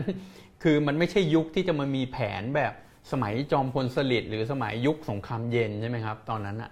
ร่างแผน 5 ปี 10 ปี 15 ปีอะตอนตอนนี้มันไม่ใช่ก็คือว่าอายุทธศาสตร์อะไรที่มันจะควรจะเป็นในการพัฒนาประเทศเนี่ยนะครับแน่นอนมันมียุทธศาสตร์ใหญ่ แต่แผนในรายละเอียดเนี่ยมันจะต้องมาจากการมีส่วนร่วมของประชาชนที่มันทุกภาคส่วนมาคิดร่วมกันอะครับแล้วมันต้องยืดหยุ่นปรับได้ ไม่ใช่ไปบอกว่า ไม่ว่าใครจะขึ้นมามีอำนาจหลังจากข้าพเจ้าต้องทำทำแผนนี้เท่านั้น 20 ปี แล้วถ้าโลกมันเปลี่ยนไปแล้วในปีหน้า 2 ปีหน้านะครับคือเรากำลังทำให้สังคมไทยไม่สามารถยืดหยุ่นต่อความเปลี่ยนแปลงในอนาคตได้ครับอืมก็เมื่อกี้เราพยายามถามคำถามคนที่เขียนมาถาม ผ่านเพจวันโอวันก่อนหน้านะครับที่เราโปรโมทชวนมาถาม ผมขอแวบมาคุยกับคนที่ตอนนี้ดูสดๆกันอยู่บ้างนะครับ มีคนบอกอะไรบ้างครับเนี่ยตอนนี้สลับโหมดไม่ทันสงสัยของตอนที่เราเปลี่ยนมาคุยเรื่องลิเวอร์พูลกันนะครับอืมเริ่มออกทะเลนะครับกลับมากลับกลับเข้าฝั่งแล้วนะครับเออมีใครว่าอะไรบ้างครับเนี่ยเห็นด้วยเรื่องลิเวอร์พูลครับ มีคนบอกร่วมยึดประเทศเป็นขบวนการขบวนการอะไรครับอืมเราเอ่อมีใครบอกว่าอะไรบ้างครับ ตอนนี้กำลังอ่าน Burmese Days ค่ะอาจารย์อืมครับ Burmese Days ก็ดีครับ คุณโก้บอกว่าต่ำตมได้มากกว่านี้อีกนะครับ เราเรียนรู้อะไรจากเรื่องของไผ่ได้บ้าง เราเรียนรู้อะไรจากเรื่องของไผ่ได้บ้างครับอาจารย์ อาจารย์เพิ่งเพิ่งทวีตวันนี้ใช่ไหมผมเห็น อาจารย์บอกว่าสังคมที่ทำทุกอย่าง เพื่อทำลายความฝันและอิสรภาพของคนหนุ่มสาวให้สูญสิ้น คือสังคมที่ทำลายศักยภาพในการเปลี่ยนแปลงของตัวเอง และกักขังตนเองอยู่กับอดีตอืมแล้วก็มีคนที่เขียนมาถามเหมือนกันนะครับ ผ่านเพจบอกว่า คุณกสิเดชนะครับบอกว่ามองพลังการเคลื่อนไหวของเยาวชนในสังคมไทยอย่างไร การเมืองไทยในปัจจุบันค่อนข้างปิดกั้นเรื่องนี้คงจะไม่ใช่แค่ ที่คนเห็นเรื่องเรื่องไผ่และ และกลุ่มดาวดินที่ทำงานเรื่องฐานทรัพยากรอย่างเดียว คงจะเป็นเคสของกลุ่ม คนรุ่นใหม่ๆหลายกลุ่มนะครับ เช่นกลุ่มการศึกษาเพื่อความเป็นไทย เช่น อืม กลุ่มต่างๆอาจารย์มองเรื่องพวกนี้ยังไงนะครับ คือถ้าเราดูอายุเฉลี่ยของคนที่เข้าไปอยู่ในสภา ไม่ว่าจะเป็นสนช หรือสภาปฏิรูปเนี่ยอายุเฉลี่ยประมาณ 56 ปีนะครับก็หมายความว่าเรากำลังตรึงสังคมไทยเอาไว้ ให้อยู่กับความฝันของคนคนยุคเก่าใช่ไหมครับโดยไม่เปิดโอกาสให้คนรุ่นใหม่ ๆ ได้เข้ามามีส่วนร่วม แสดงความคิดเห็นหรือว่านะครับกำหนดทิศทางของชาติบ้านเมืองอในแบบที่ควรจะเป็นนะครับ คือกรณีนี้มันน่าคือมันน่าเศร้าหลายหลายอย่างกรณีไผ่ เพราะว่าไผ่เป็นคนที่เป็นคนหนุ่มไม่กี่คนที่ยังมีสำนึกเรื่องสังคมอยู่ เขามีความฝันนะมีอุดมคติในการเปลี่ยนแปลงสังคม แล้วก็เขาทำงานกับชาวบ้านอย่างใกล้ชิดนะนะครับร่วมกับเพื่อนๆเขาใช่ไหมครับ กลุ่มดาวดิน คือผ่ายจริงมาต่อสู้เรื่องประชาธิปไตยอะตอนหลังก่อนหน้านี้จริงๆเขาทำเรื่องทรัพยากรต่อสู้เพื่อนะครับเรื่องปัญหาปากท้อง ความไม่เป็นธรรมที่มันเกิดขึ้นในสังคมชนบทอะในบ้านเกิดของเขาอะไรเงี้ยซึ่งเราชอบเรียกร้องใช่ไหมอยากให้คนรุ่นใหม่มีแบบสำนึกเพื่อสังคมอะเราเองกับผู้ใหญ่ชอบไปบอกทำไมนักศึกษาเดี๋ยวนี้ไม่มีจิตสำนึกเพื่อสังคม เห็นแก่ตัว เรียนหนังสือไปวันๆอะไรเงี้ยจบแล้วก็แบบว่าทำงานแค่นั้นนะไม่มีใครเสียสละเพื่อส่วนรวมอีกแล้ว แต่พอมีเด็กคนหนึ่งคนหนุ่มคนหนึ่งที่ที่เขายังมีความฝันแบบนี้อยู่ แล้วเขาก็ทำโดยที่ไม่เคยเป่าประกาศตัวเองไม่เคยเรียกร้องอะไรนะเสียสละอะไรเงี้ยเขาก็ทำของเขาเงียบๆวันหนึ่งอยู่ดีเรา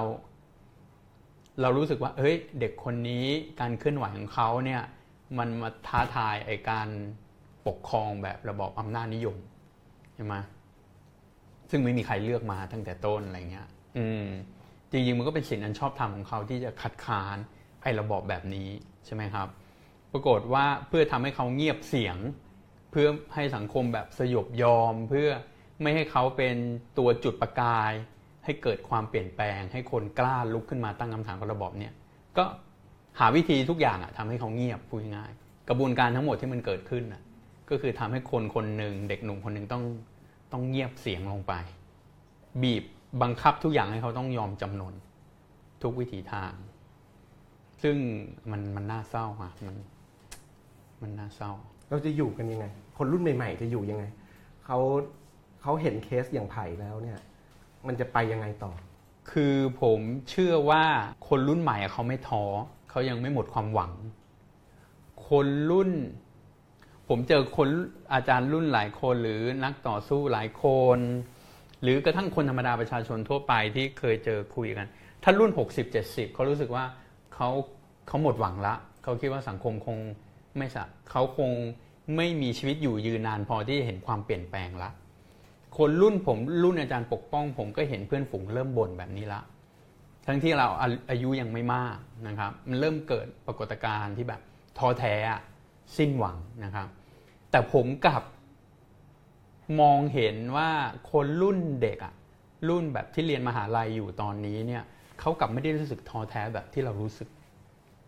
เวลาอ่าน Facebook ของเขาหรือได้คุยกับเขา เขายังรู้สึกว่าเขาจะทำอะไรบางอย่าง เขาจะต่อสู้เขายังคิดว่าสังคมมันดีขึ้นกว่านี้ได้ มันอาจจะเป็นเพราะว่าเขายังต้องอยู่ในสังคมนี้อีกนาน นานกว่าพวกเราอะเขายังไม่สามารถที่แบบจะแบบยอมแพ้ได้ตอนนี้คือ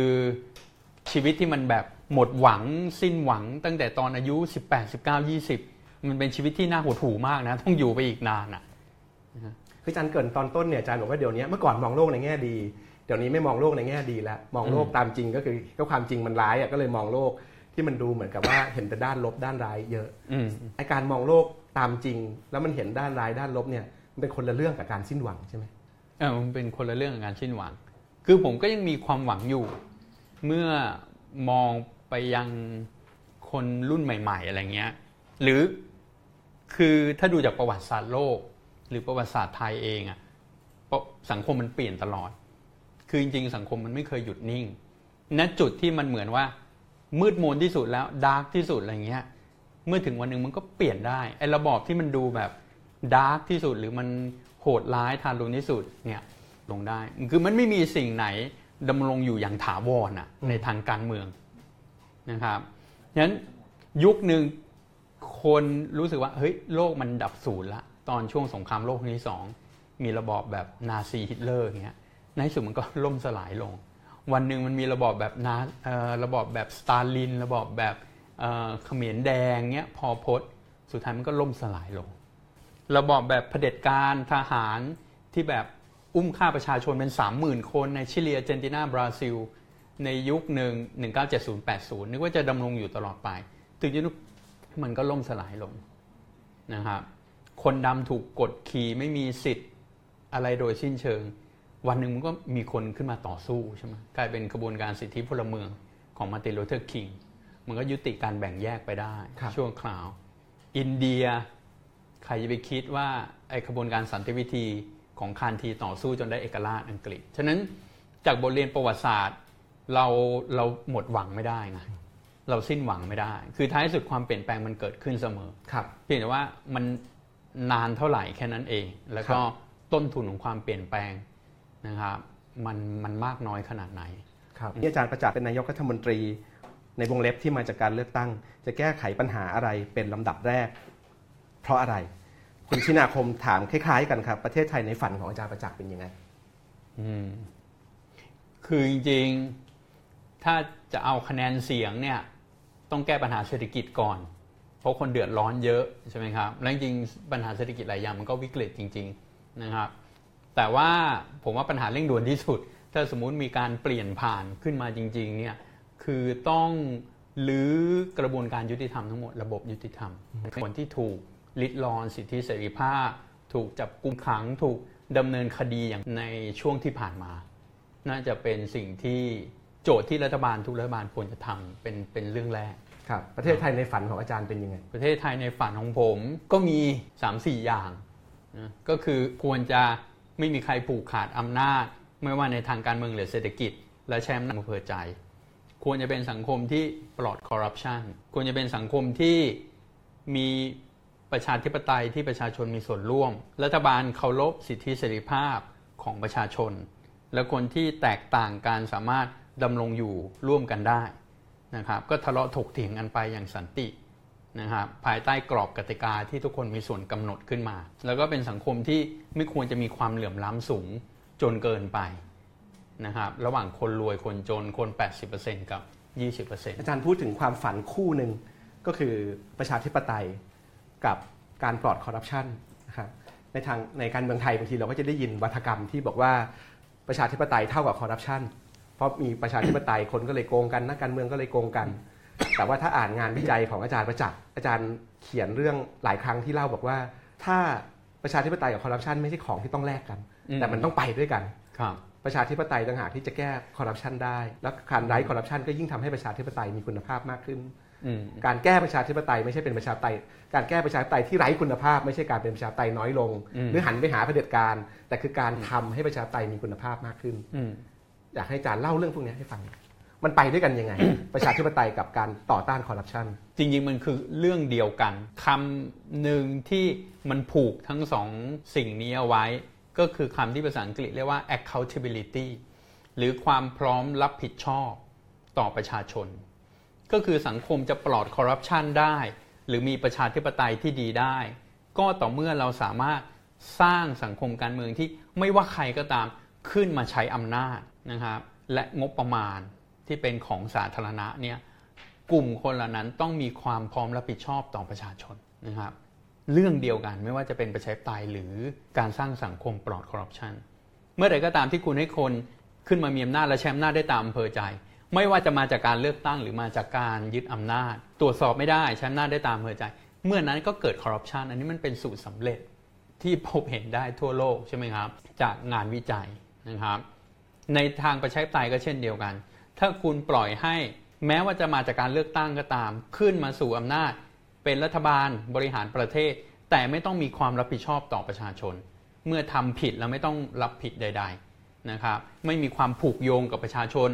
ไม่ต้องสนใจที่จะทำอะไรตอบสนองประชาชน เมื่อนั้นประชาธิปไตยมันก็ถดถอยลงใช่ไหมประชาธิปไตยมันก็เสื่อมคุณภาพลงดังนั้นเมื่อใดก็ตามที่ไม่มีไอสิ่งนี้ที่เรียกว่าการทำให้ผู้มีอำนาจต้องมีความพร้อมรับผิดชอบต่อประชาชนเนี่ยเมื่อนั้นก็คือเกิดปัญหาทั้งคู่คอร์รัปชันการขาดประชาธิปไตย โจทย์มันคือเรื่องเดียวกันต้องสร้างสิ่งนี้ จารย์ครับมีคำถามจากคุณนตพลบุญประกอบนะครับนตพลนี่เป็นผู้กำกับสารคดีอืมดาวรุ่งนะครับรู้จักทำสารคดีครับมันๆอยู่หลายเรื่องนะครับอืมเพิ่งเรียนจบกลับมาจากนิวยอร์กกำลังจะมากลับมาเมืองไทยคงจะมีอะไรสนุกๆจากเขาอืมอีกเยอะนะครับ คุณไก่ถามมาว่าทำไมคนที่มีแนวคิดลิเบอรัลจำนวนไม่น้อย มักเหยียดคนที่มีแนวคิดอนุรักษ์นิยมแล้วหลายครั้งก็กลับกัน พวกอนุรักษ์นิยมก็เหยียดลิเบอรัลเหมือนกันนะครับทำยังไงเราถึงจะสร้างสภาพแวดล้อมที่เอื้อให้เกิดการเปลี่ยนฝั่งทางการเมืองได้ นี่คล้ายๆกับประเด็นที่เราคุยกันไปตอนต้นใช่ไหมครับอืมเหมือนที่อยากอยากจะเขียนหนังสือเพื่อเป็นสะพานเชื่อมอืมตอบยังไงดีให้ครับคนคือเอ่อส่วนแรกก่อนมันมีสองส่วนครับคือการที่ liberal กับ conservative เนี่ยมันเหยียดกันหรือมันไม่ค่อยชอบขี้หน้ากันเนี่ย อันนี้เป็นเรื่องปกติอยู่แล้ว เพราะเรากำลังพูดถึงอุดมการณ์ทางการเมืองหลักสองอัน ที่มันแตกต่างกันเลย ใช่ไหมครับ มันเหมือนคู่ตรงข้ามกัน liberal กับ conservative อะ คือไม่ใช่แค่เรื่องแค่เรื่องการเมือง เวลาเราพูดถึง liberal กับ conservative หรืออนุรักษนิยมเนี่ยมันแตกต่างกันกระทั่งคุณค่าพื้นฐาน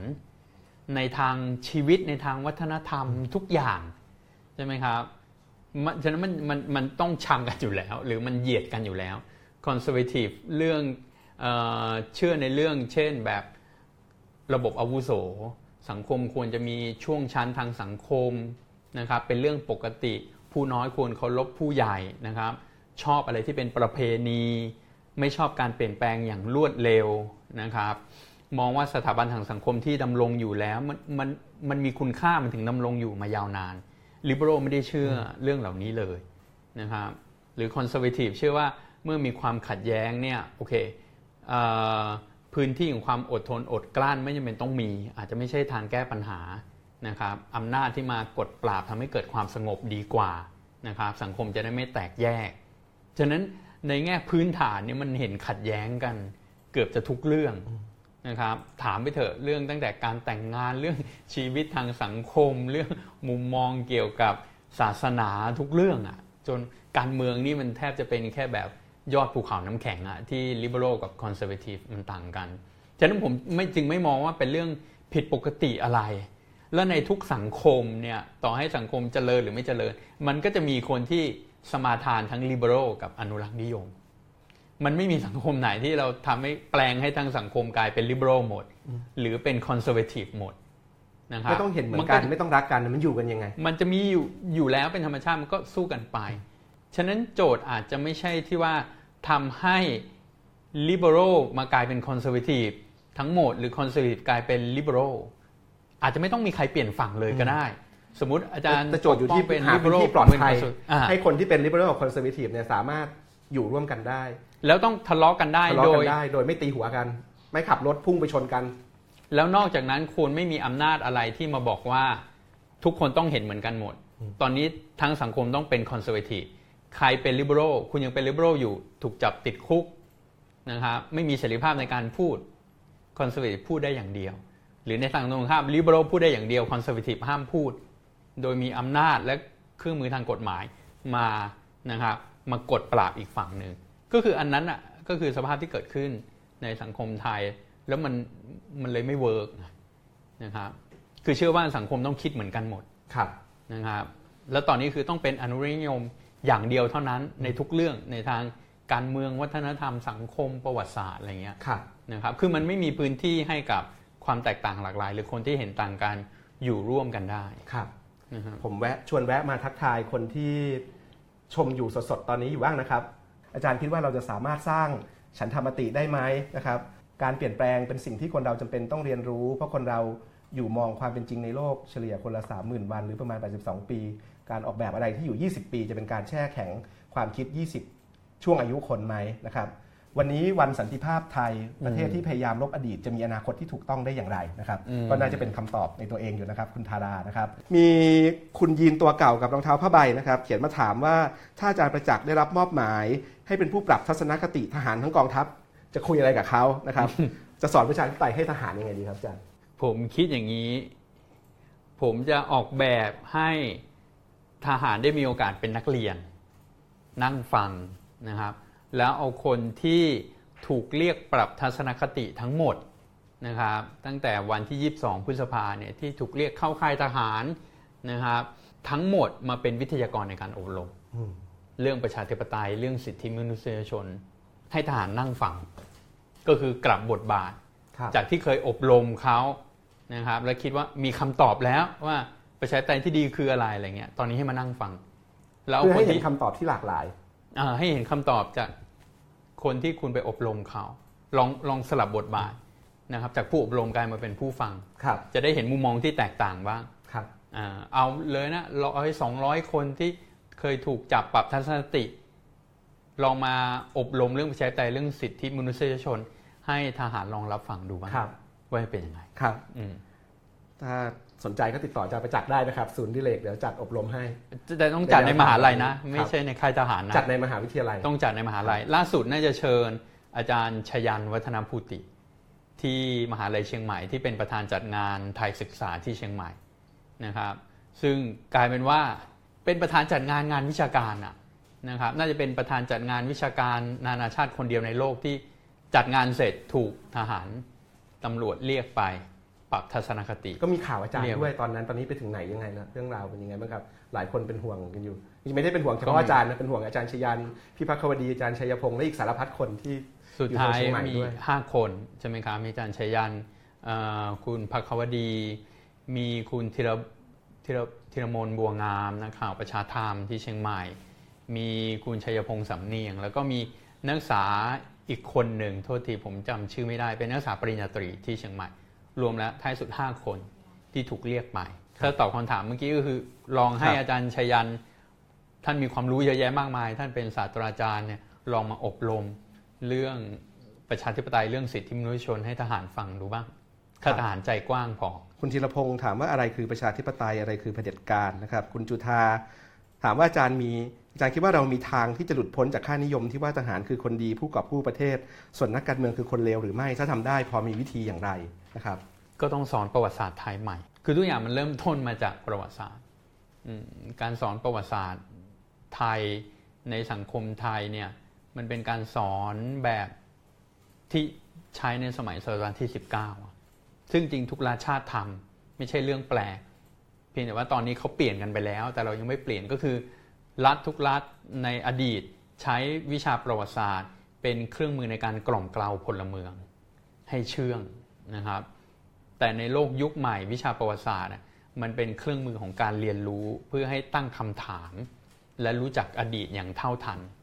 และเห็นความซับซ้อนของอดีตของสังคมตัวเองครับว่ามันอาจจะมีมากกว่าหนึ่งด้านนะครับอันนั้นคือคือแนวการเรียนการสอนประวัติศาสตร์ในปัจจุบันครับฉะนั้นเด็กก็จะได้อ่าน text หรือตำราที่มันหลากหลาย เห็นสองด้าน สมมุติสงครามกลางเมือง ก็อ่านทั้งฝ่ายใต้ฝ่ายเหนืออย่างเงี้ยเป็นต้นนะคครัรับบแต่ของไทยเรายังอยู่ในประวัติศาสตร์แบบมุ่งเน้นกล่อมเกลาครับให้คนแบบเชื่ออะไรเหมือนกันหมด แล้วไอ้สิ่งที่เรียนมันมันก็ไม่ได้ตรงกับข้อเท็จจริงที่เกิดขึ้นในอดีตด้วย มันก็มีผลในการสร้างวัฒกรรมเยอะแยะมากมาย ที่มันผิดไปจากความเป็นจริง คนไทยก็ไม่ได้รู้จักอดีตของตัวเองครับ อย่างที่ควรจะเป็นอะเราไม่ครับรู้จักตัวตนตัวเอง พูดง่ายครับๆนะฮะเพจปาบุญจุนนะครับกรุณาแชร์ไลฟ์วันนี้ไปชวนแฟนคลับถามนะครับ ก็ในเขาถามมาด้วยนะครับ ว่าทำไมนักประชาธิปไตยถึงไม่เห็นเรื่องเร็วๆของพรรคการเมือง ที่เลือกตั้งเข้ามาแถมแก้ตัวให้อีก หรือรักประชาธิปไตยทำไมต้องชังชาติอาจารย์ตอบยังไงครับ อืมผมไม่เคยแก้ตัวให้พรรคการเมืองนะแล้วผมเชื่อว่าพรรคการเมืองที่เลวนักการเมืองที่เลวก็มีพรรคการเมืองนักการเมืองที่คอร์รัปชันก็มี เช่นเดียวกับ ข้าราชการทั้งทหารและพลเรือนที่คอร์รัปชันก็มี ก็คือในตลอดประวัติศาสตร์ไทย 80 กว่าปีที่ผ่านมา เราไม่ได้ปกครองด้วยประชาธิปไตยตลอด เราสลับประชาธิปไตยเผด็จการตลอด และจริงๆเราอยู่ภายใต้ระบอบเผด็จการมากกว่าด้วยซ้ำนะครับ ยาวนานกว่า ถามว่ากลับไปดูศึกษาประวัติศาสตร์ข้อมูลหลักฐานทั้งหมด ในยุคที่เป็นประชาธิปไตยมีคอร์รัปชันไหมมีสิมีอยู่แล้ว ผมไม่สามารถปิดหูปิดตาบอกว่านักการเมืองไม่คอร์รัปชันพรรคการเมือง ไทยมีคุณภาพแล้วอะไรเงี้ยนะครับไม่ผมไม่เคยแก้ต่างให้พรรคการเมือง ผมแก้ต่างให้ระบอบประชาธิปไตย และกติกาแบบประชาธิปไตย เพราะผมมองว่ามันเป็นทางออกและเป็นทางเลือกของสังคมไทยที่มันเลวร้ายน้อยกว่า การปกครองแบบอำนาจนิยมที่มันปิดกั้นสิทธิเสรีภาพคน ฉะนั้นระบอบประชาธิปไตยมีข้อผิดพลาดเยอะแยะ มีการคอร์รัปชันมีการใช้อำนาจอย่างบิดเบือน แล้วระบอบเผด็จการมีไหมมีคอร์รัปชันไหมก็มีไม่งั้นคงจอมพลสฤษดิ์คงไม่ถูกยึดทรัพย์ หลังจากลงจากอำนาจจอมพลถนอมคงไม่ถูกยึดทรัพย์หลังจากลงจากอำนาจใช่ไหมครับ บทเรียนมันก็บอกเราแล้วไม่ว่าระบอบไหนมันก็คอร์รัปชันได้ใช้อำนาจอย่างบิดเบือนได้ ถ้าประชาชนไม่ตื่นตัวไม่รู้เท่าทัน ไม่พยายามที่จะตรวจสอบนะครับฉะนั้นหน้าที่ของประชาชนคือไม่มีหน้าที่ไปให้ท้ายใครเราไม่ได้มีหน้าที่ไปให้ท้ายนักการเมืองที่มาจากการเลือกตั้ง เราก็ไม่ได้มีหน้าที่ไปให้ท้ายคณะรับประหารที่มาจากการยึดอำนาจ เช่นเดียวกัน ไม่ว่าใคร เข้ามามีอำนาจปุ๊บหน้าที่ของเราคือตรวจสอบวิพากษ์วิจารณ์ แล้วการนะครับตรวจสอบการวิพากษ์วิจารณ์กับ ตอนนี้คนจะวิจารณ์เรื่องเวลาเราวิพากษ์วิจารณ์ ตั้งคำถามกับประเทศ ก็จะถูกกล่าวหาว่าชังชาติหรือเปล่า คิดยังไงกับวัฒกรรมพวกนี้ คือน่าสนใจถ้ากลับไปอ่านงานเขียนงานศึกษาที่เกี่ยวกับเรื่องชาตินิยมทั้งหมด nationalism อาจารย์รู้ไหมครับ nationalism ในโลกเนี้ยที่มันเป็นลัทธิเป็นความคิดมันเกิดขึ้นมาได้ยังไง ยังไงครับ เกิดขึ้นมาจากความรู้สึกชังชาติตัวเองนั่นแหละก็คือคนชังชาติก่อนถึงรักชาติ เพราะเราเห็นว่าชาติเราก็คือในศตวรรษที่ 17-18 ที่มันเกิดไอ้ลัทธิชาตินิยมเนี่ยจุดกำเนิดของมันคือ คนรู้สึกอับอายกับชาติตัวเอง มันเกิดขบวนการที่มองเห็นว่าทำไมชาติตัวเองไม่พัฒนาเฮ้ยทำไมชาติตัวเองยังล้าหลังด้อยพัฒนากว่าคนอื่น เปรียบเทียบ คนในฝรั่งเศสก็เปรียบเทียบกับเยอรมัน คนในเยอรมันก็เปรียบเทียบกับฝรั่งเศสนะครับคนในอังกฤษก็เปรียบเทียบตัวเองกับเยอรมัน คนในญี่ปุ่นในจีนก็เปรียบเทียบตัวเองกับประเทศตะวันตก และไอความรู้สึกแบบนี้แหละที่รู้สึกว่าเฮ้ยทำไมชาติเรายังไม่พัฒนาทำไมชาติเรายังแบบไม่ไปไหนอะไรเงี้ยไอความรู้สึกที่ตอนนี้เราเรียกว่าชังชาตินี่แหละมันเป็นแรงกระตุ้นขับดันเป็นให้เกิดเป็นขบวนการชาตินิยมขึ้นมาในโลก เป็นอย่างนั้นไปนะครับ เป็นอย่างนั้นไปก็คือเพราะเพราะเราอับอายเราเราเราชังชาตินี่แหละ แล้วเราอยากเห็นชาติเราเจริญกว่านี้ อันนั้นแหละครับถึงเกิดความรู้สึกชาตินิยมขึ้นมา อาจารย์พูดถึงลัทธิชาตินิยมขึ้นมาพอดีนะครับ มีคุณลลิตนะครับ ถามมาว่าอาจารย์มองกลุ่มพวก white supremacist ในเหตุการณ์เวอร์จิเนียปัจจุบันกับเนชั่น a ลิซึมในไทยเหมือนหรือต่างกันยังไง ก็มีส่วนมีส่วนเหมือนและส่วนต่างนะครับคือก็เป็นชาตินิยมทั้งคู่ นะครับแต่ว่าชาตินิยมของ white supremacist ในอเมริกาเนี่ยมันผูกกับเชื้อชาติ เผ่าพันธุ์สีผิวไปเลยใช่ไหมครับ ที่ภาษาอังกฤษเรียกว่า ethno nationalism เอาความเป็นชาติไปผูกกับคนชาติพันธุ์กลุ่มเดียวเท่านั้น ว่าชาตินี้เป็นทรัพย์สมบัติคนกลุ่มนี้เท่านั้นที่เป็นเจ้าของประเทศ แต่ชาตินิยมไทยไม่ถึงกับเป็นชาตินิยมเชิงชาติพันธุ์ เวลาเราพูดถึงความเป็นไทยใช่ไหม ชาตินิยมไทยความเป็นไทยอะไรเงี้ยมันเป็นอะไรที่กว้างกว่านะครับชาติพันธุ์ เช่น อาจารย์ปกป้องหรือผม ก็เป็นคนไทยเกิดเติบโตที่นี่พ่อแม่เกิดเติบโตที่นี่เป็นคนเชื้อชาติไทย แต่ก็อาจจะถูกมองว่าไม่ใช่คนไทยได้นะครับเหมือนนักศึกษาสมัย 6 ตุลา ก็คือถ้าทำอะไรบางอย่างมีความคิดบางอย่างที่ขัดแย้งกับสิ่งที่เรียกว่าความเป็นไทย อันนี้ก็กลายเป็นว่าไม่ใช่คนไทยแล้ว สมควรถูกกำจัดได้ ถูกขับไล่ออกไปได้ ฉะนั้นชาตินิยมไทยมันจึงเป็นอะไรที่ค่อนข้างเป็นนามธรรมกว่าอืมความเป็นชาตินิยมของไทยอะมันมีคุณสมบัติบางอย่างที่เราต้องประพฤติปฏิบัตินะครับให้เข้าข่ายเนี้ยซึ่งจริงมันเป็นชาตินิยมที่ชนชั้นนำกำหนดนะจริงๆเราประชาชนไม่ได้กำหนดเองว่า ต้องมีคุณสมบัติเหล่านี้ครับนะครับแต่ว่าคือพูดง่ายๆมันมันมันไม่เชิงเป็นแบบ white supremacist อันนั้นมันผูกกับชาติพันธุ์ผูกครักับบสีผิว พี่หนุ่มโตมรสุขปรีชานะครับ อีกหนึ่งบรรณาธิการของวันโอวัน ฝากคำถามไหมครับ ความเป็นไทยกับประชาธิปไตยมีอะไรที่ลงร่องลงรอยกันได้ และมีอะไรที่ไปด้วยกันไม่ได้เลย จนทำให้ประชาธิปไตยงอกเงยบนแผ่นดินไทยเนี่ยในสภาพอย่างที่เห็นอืมคำถามยากตามสสไตมล์คุณกัโตบมรเป็นนะครับคำถามพี่หนุ่มโตมอนเอ่อมีทั้งที่ลงล่องและไม่ลงล่องครับ อะไรที่ลงเอาลงร่องลงรอยบ้าง เอาลงล่องก่อนนะเพราะมีน้อยกว่า ก็คือ จริง ๆ บิดาของแนวคิดชาตินิยมไทยคนหนึ่ง ที่สำคัญก็คือกรมพระยาดำรงราชานุภาพอะผมนึกออกแล้วหนังสือที่จริงควรจะไปอ่านอย่างยิ่งคือ ชุดหนังสือของอาจารย์สายชนสัตยานุรักษ์ครับศึกษาปัญญาชนไทย สายอนุรักษ์นิยม เกือบสิบท่านครับกรมดำรงคึกฤทธิ์ หม่อมราชวงศ์คึกฤทธิ์ปราโมทพระยานุมานราชโทนอันนี้พิมพ์ปกทองสองเล่มนะครับ Open Books ของคุณพิ Open มโย Books พิมพ์นะคอ่ารับอันนี้ควรจะอ่านนะคครัรับบอันนี้จะเข้าใจที่มาที่ไปเรื่องชาตินิยมและความเป็นไทย แต่ว่าถ้ากลับไปดูความคิดกรมพระยาดำรงอันหนึ่งที่กรมดำรงเสนอว่าเป็นคุณลักษณะสำคัญความเป็นไทยคือ คนไทยรู้จักประสานประโยชน์รอมชอม ซึ่งในแง่เนี้ยกลายเป็นว่าความเป็นไทยของกรมดำรงในแง่เนี้ย ไปด้วยกันได้กับประชาธิปไตยกับเสรีประชาธิปไตย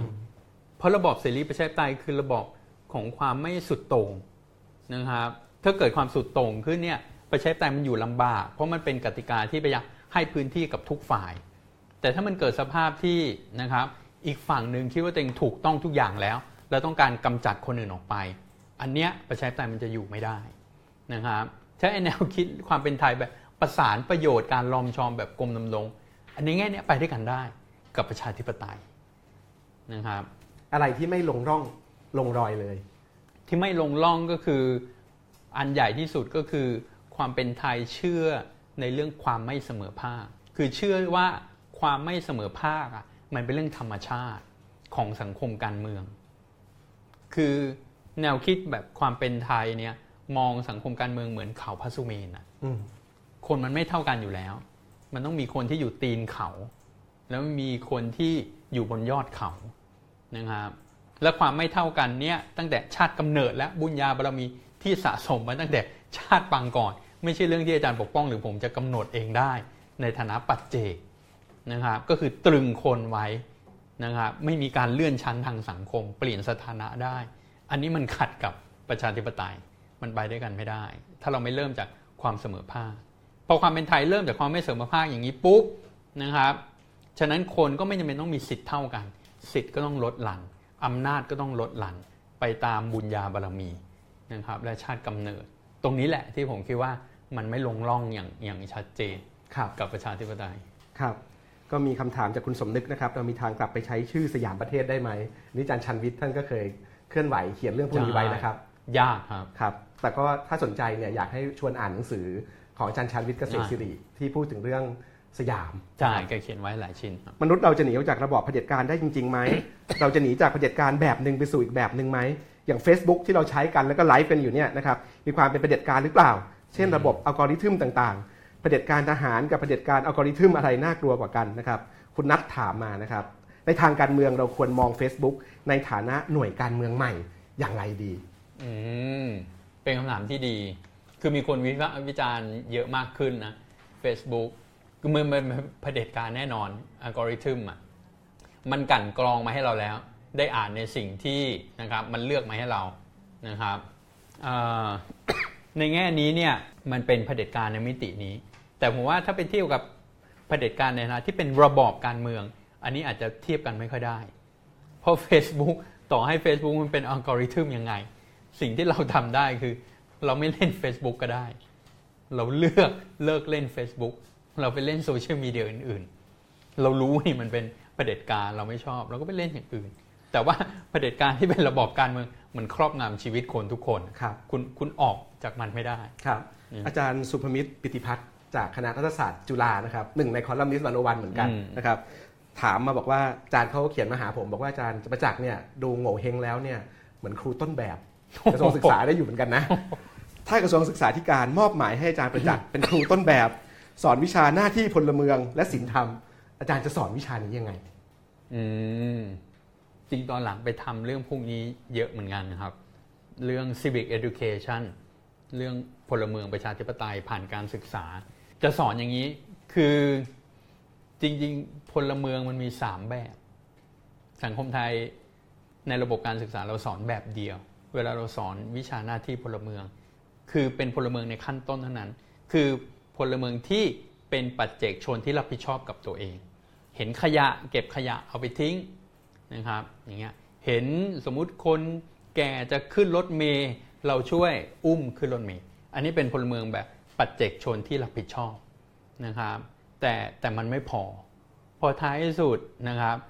ต่อให้ทุกคนทำแบบนี้เนี่ยสังคมมันอาจจะไม่ได้เปลี่ยนแปลงไปในไปในทางที่ดีขึ้น จึงควรจะต้องสอนเด็กให้คิดถึงการเป็นพลเมืองในอีก 2 มิติ มิติที่ 2 ก็คือเป็นพลเมืองที่สามารถตั้งคำถามกับระบบสังคมที่ตัวเองอยู่ ไม่ใช่แค่สังคมตัวเองด้วยสังคมโลกนะครับ สมมุติเห็นคนแก่อะแบบแรกก็คือไปช่วยคุณยายขึ้นรถเมล์แต่พลเมืองแบบที่ 2 อาจจะต้องตั้งคำถามว่าเอ๊ะสังคมแบบไหนกันที่ทำไมรถเมย์ มันถึงยังเป็นระบบที่ล้าหลังอยู่อย่างนี้ทำไมเราถึงยังไม่มีระบบขนส่งมวลชนที่ดีทำไมรถเมย์ไม่ออกแบบนะครับ ให้มีบริการที่ผู้สูงอายุหรือคนพิการสามารถขึ้นไปได้ เมื่อเรามีระบบที่เรารู้จักตั้งคำถามอย่างเงี้ย มันอาจจะนำไปสู่การเปลี่ยนแปลง ปรับปรุงระบบรถเมย์ไม่ต้องมีใครคอยมาอุ้มคนอื่นขึ้นรถเมย์อีกต่อไป ใช่ไหมครับ ระบบที่ดีสังคมที่ดีอาจจะไม่ต้องมีใครเป็นพลเมืองฮีโร่ สังคมไทยเราชอบทำมิวสิกวิดีโอแล้วก็แบบว่าเฮ้ยเรียกร้องให้ปัจเจกชนต้องแบบออกไปช่วยเหลือคนอื่น เวลามีใครออกไปทำแบบนี้เราก็ยกย่อง เราก็สบายใจแล้วเอ้ยมีคนดีอยู่ในสังคมนะ แต่อีกร้อยปีรถเมย์มันก็ไม่เปลี่ยนนะมันก็มีแต่แบบเราที่ต้องไปช่วยอุ้มนะครับครับคนแก่ขึ้นรถเมล์ฉะนั้นพลเมืองแบบที่สองที่ทั่วโลกเขาสอนกันก็คือว่าต้องสอนให้เด็กรู้จักตั้งคำถามกับ สังคมที่มันอาจจะไม่เป็นธรรม หรือยังมีปัญหาบกพร่องตรงไหนนะครับดีที่สุดเลยแบบที่สามก็คือพลเมืองที่ตื่นตัวในการร่วมกับคนอื่น แล้วไปลงมือเปลี่ยนแปลงทางสังคมนะครับฉะนั้นเราจะต้องสอนพลเมืองทั้ง 3 แบบ ตอนนี้เราสอนแค่พลเมืองปัจเจกที่รับผิดชอบกับตัวเองเริ่มต้นที่ตัวเองทำดีนะครับ ในชีวิตประจำวัน ซึ่งมันอาจจะไม่พอครับ พูดถึงอาจารย์สุภมิตรก็จริงๆอยากชวนอ่านบทความอาจารย์ที่จะตีพิมพ์ในวันศุกร์นี้นะครับ ทางเว็บไซต์วันโอวันเป็นบทความที่ผมคิดว่าคมคมคายมาก สัปดาห์นี้ เดือนนี้อาจารย์สุภมิตรชวนอ่านคิสซิงเจอร์อืมชวนอ่าน moment แบบคิสซิงเจอร์อืมนะครับอืมอยากให้ทั้งอนุรักษ์นิยมทั้งเสรีนิยมทั้งฝ่ายก้าวหน้าได้อ่าน เพราะว่าอาจารย์ชี้ประเด็นที่ประเด็นทางประวัติศาสตร์ที่น่าสนใจที่ชวนให้คิดต่อเยอะเลยนะครับ ติดตามกันวันศุกร์เช้านี้นะครับผมเป็นคุณแฟนคอลัมน์อาจารย์สุภมิตรครับ คุณอิสดินหนูเมืองนะครับบรรณาธิการข่าวหน้าหนึ่งประชาชาติธุรกิจฝากคำถามนะครับ ถ้าสังคมไทยในเวลานี้เอื้อให้เผด็จการงอกงาม เราจะปลูกและปลุกคนรุ่นใหม่อย่างไร ให้ดอกใบประชาธิปไตยได้แตกกอต่อยอด คือก็เป็นโจทย์ที่ยาก แต่ผมคิดว่าเยาวชนเขาตื่นตัวอยู่แล้วนะครับเขาเขาตั้งคำถามกับสังคมอยู่แล้ว และอย่างที่บอกว่าเขามีความสิ้นหวังน้อยกว่าคนรุ่นแก่ๆนะครับฉะนั้นก็คือ จริง ๆ มันอาจจะไม่ได้ต้องปลูกฝังอะไรมาก เพราะจริงๆ เครื่องมือในการกระตุ้นให้คนรุ่นใหม่เกิดจิตสำนึกทางสังคมมากที่สุด ก็คือสังสภาพสังคมที่ไม่เป็นธรรมอะเออกันต้องถามกลับกันป่ะครับ เราจะปลูกฝังผู้ใหญ่ยังไงใช่ให้กลับมาเชื่อมั่นศรัทธาในประชาธิปไตยอีกทีหนึงใช่ ผมว่าเป็นโจทย์นั้นมากกว่า คือผมว่าเยาวเยาวชนเขารู้เท่าทันนะเพียงแต่ว่า ต้นทุนมันสูงเกินไป ที่เขาจะออกมาทำอะไร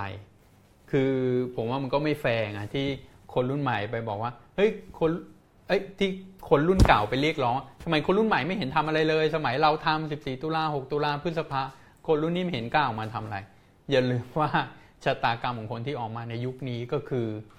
ก็ติดคุกติดตารางสูญสิ้นเสรีภาพอะไรเงี้ยคือระบอบนี้ทำให้ต้นทุนมันสูงมาก ในการที่คนรุ่นใหม่เขาจะมีจิตสำนึก ทางสังคมหรือทางการเมืองอะ่ะครับฉะนั้นถ้าคนรุ่นเก่าก็ยังไม่กล้าออก ฉะนั้นผมว่าไม่แฟร์ที่จะไปเรียกร้องให้คนรุ่นใหม่เขาออกมาครับนะครับอืมมีคำถามจากนักมนุษยวิทยาคนหนึ่ง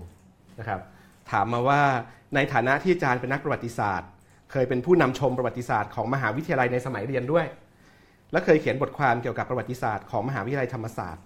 อยากถามอาจารย์ประจักษ์ว่าอาจารย์คิดอย่างไรกับคำวิจารณ์ของเนติวิทย์ ในทำนองว่าธรรมศาสตร์จอมจม และขายอดีตกินไปวันๆอาจารย์คิดว่าอดีตถูกนำมาใช้เป็นเครื่องมือทางการเมือง โดยคนที่มีอำนาจในมหาวิทยาลัยอย่างไร การโหยหาอดีตของผู้บริหารมหาวิทยาลัย เป็นไปเพื่อสร้างความชอบธรรม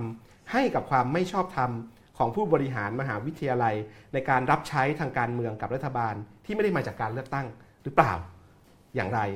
การภูมิใจกับอดีตของตัวเองเป็นเสมือนการหลอกตัวเอง ให้ไม่ต้องทำอะไรในปัจจุบันหรือไม่อย่างไรตอบนักมนุษยวิทยาคนนั้นยังไงดีครับ อืมเหมือนผมจะรู้จักหรือเปล่านะคนนี้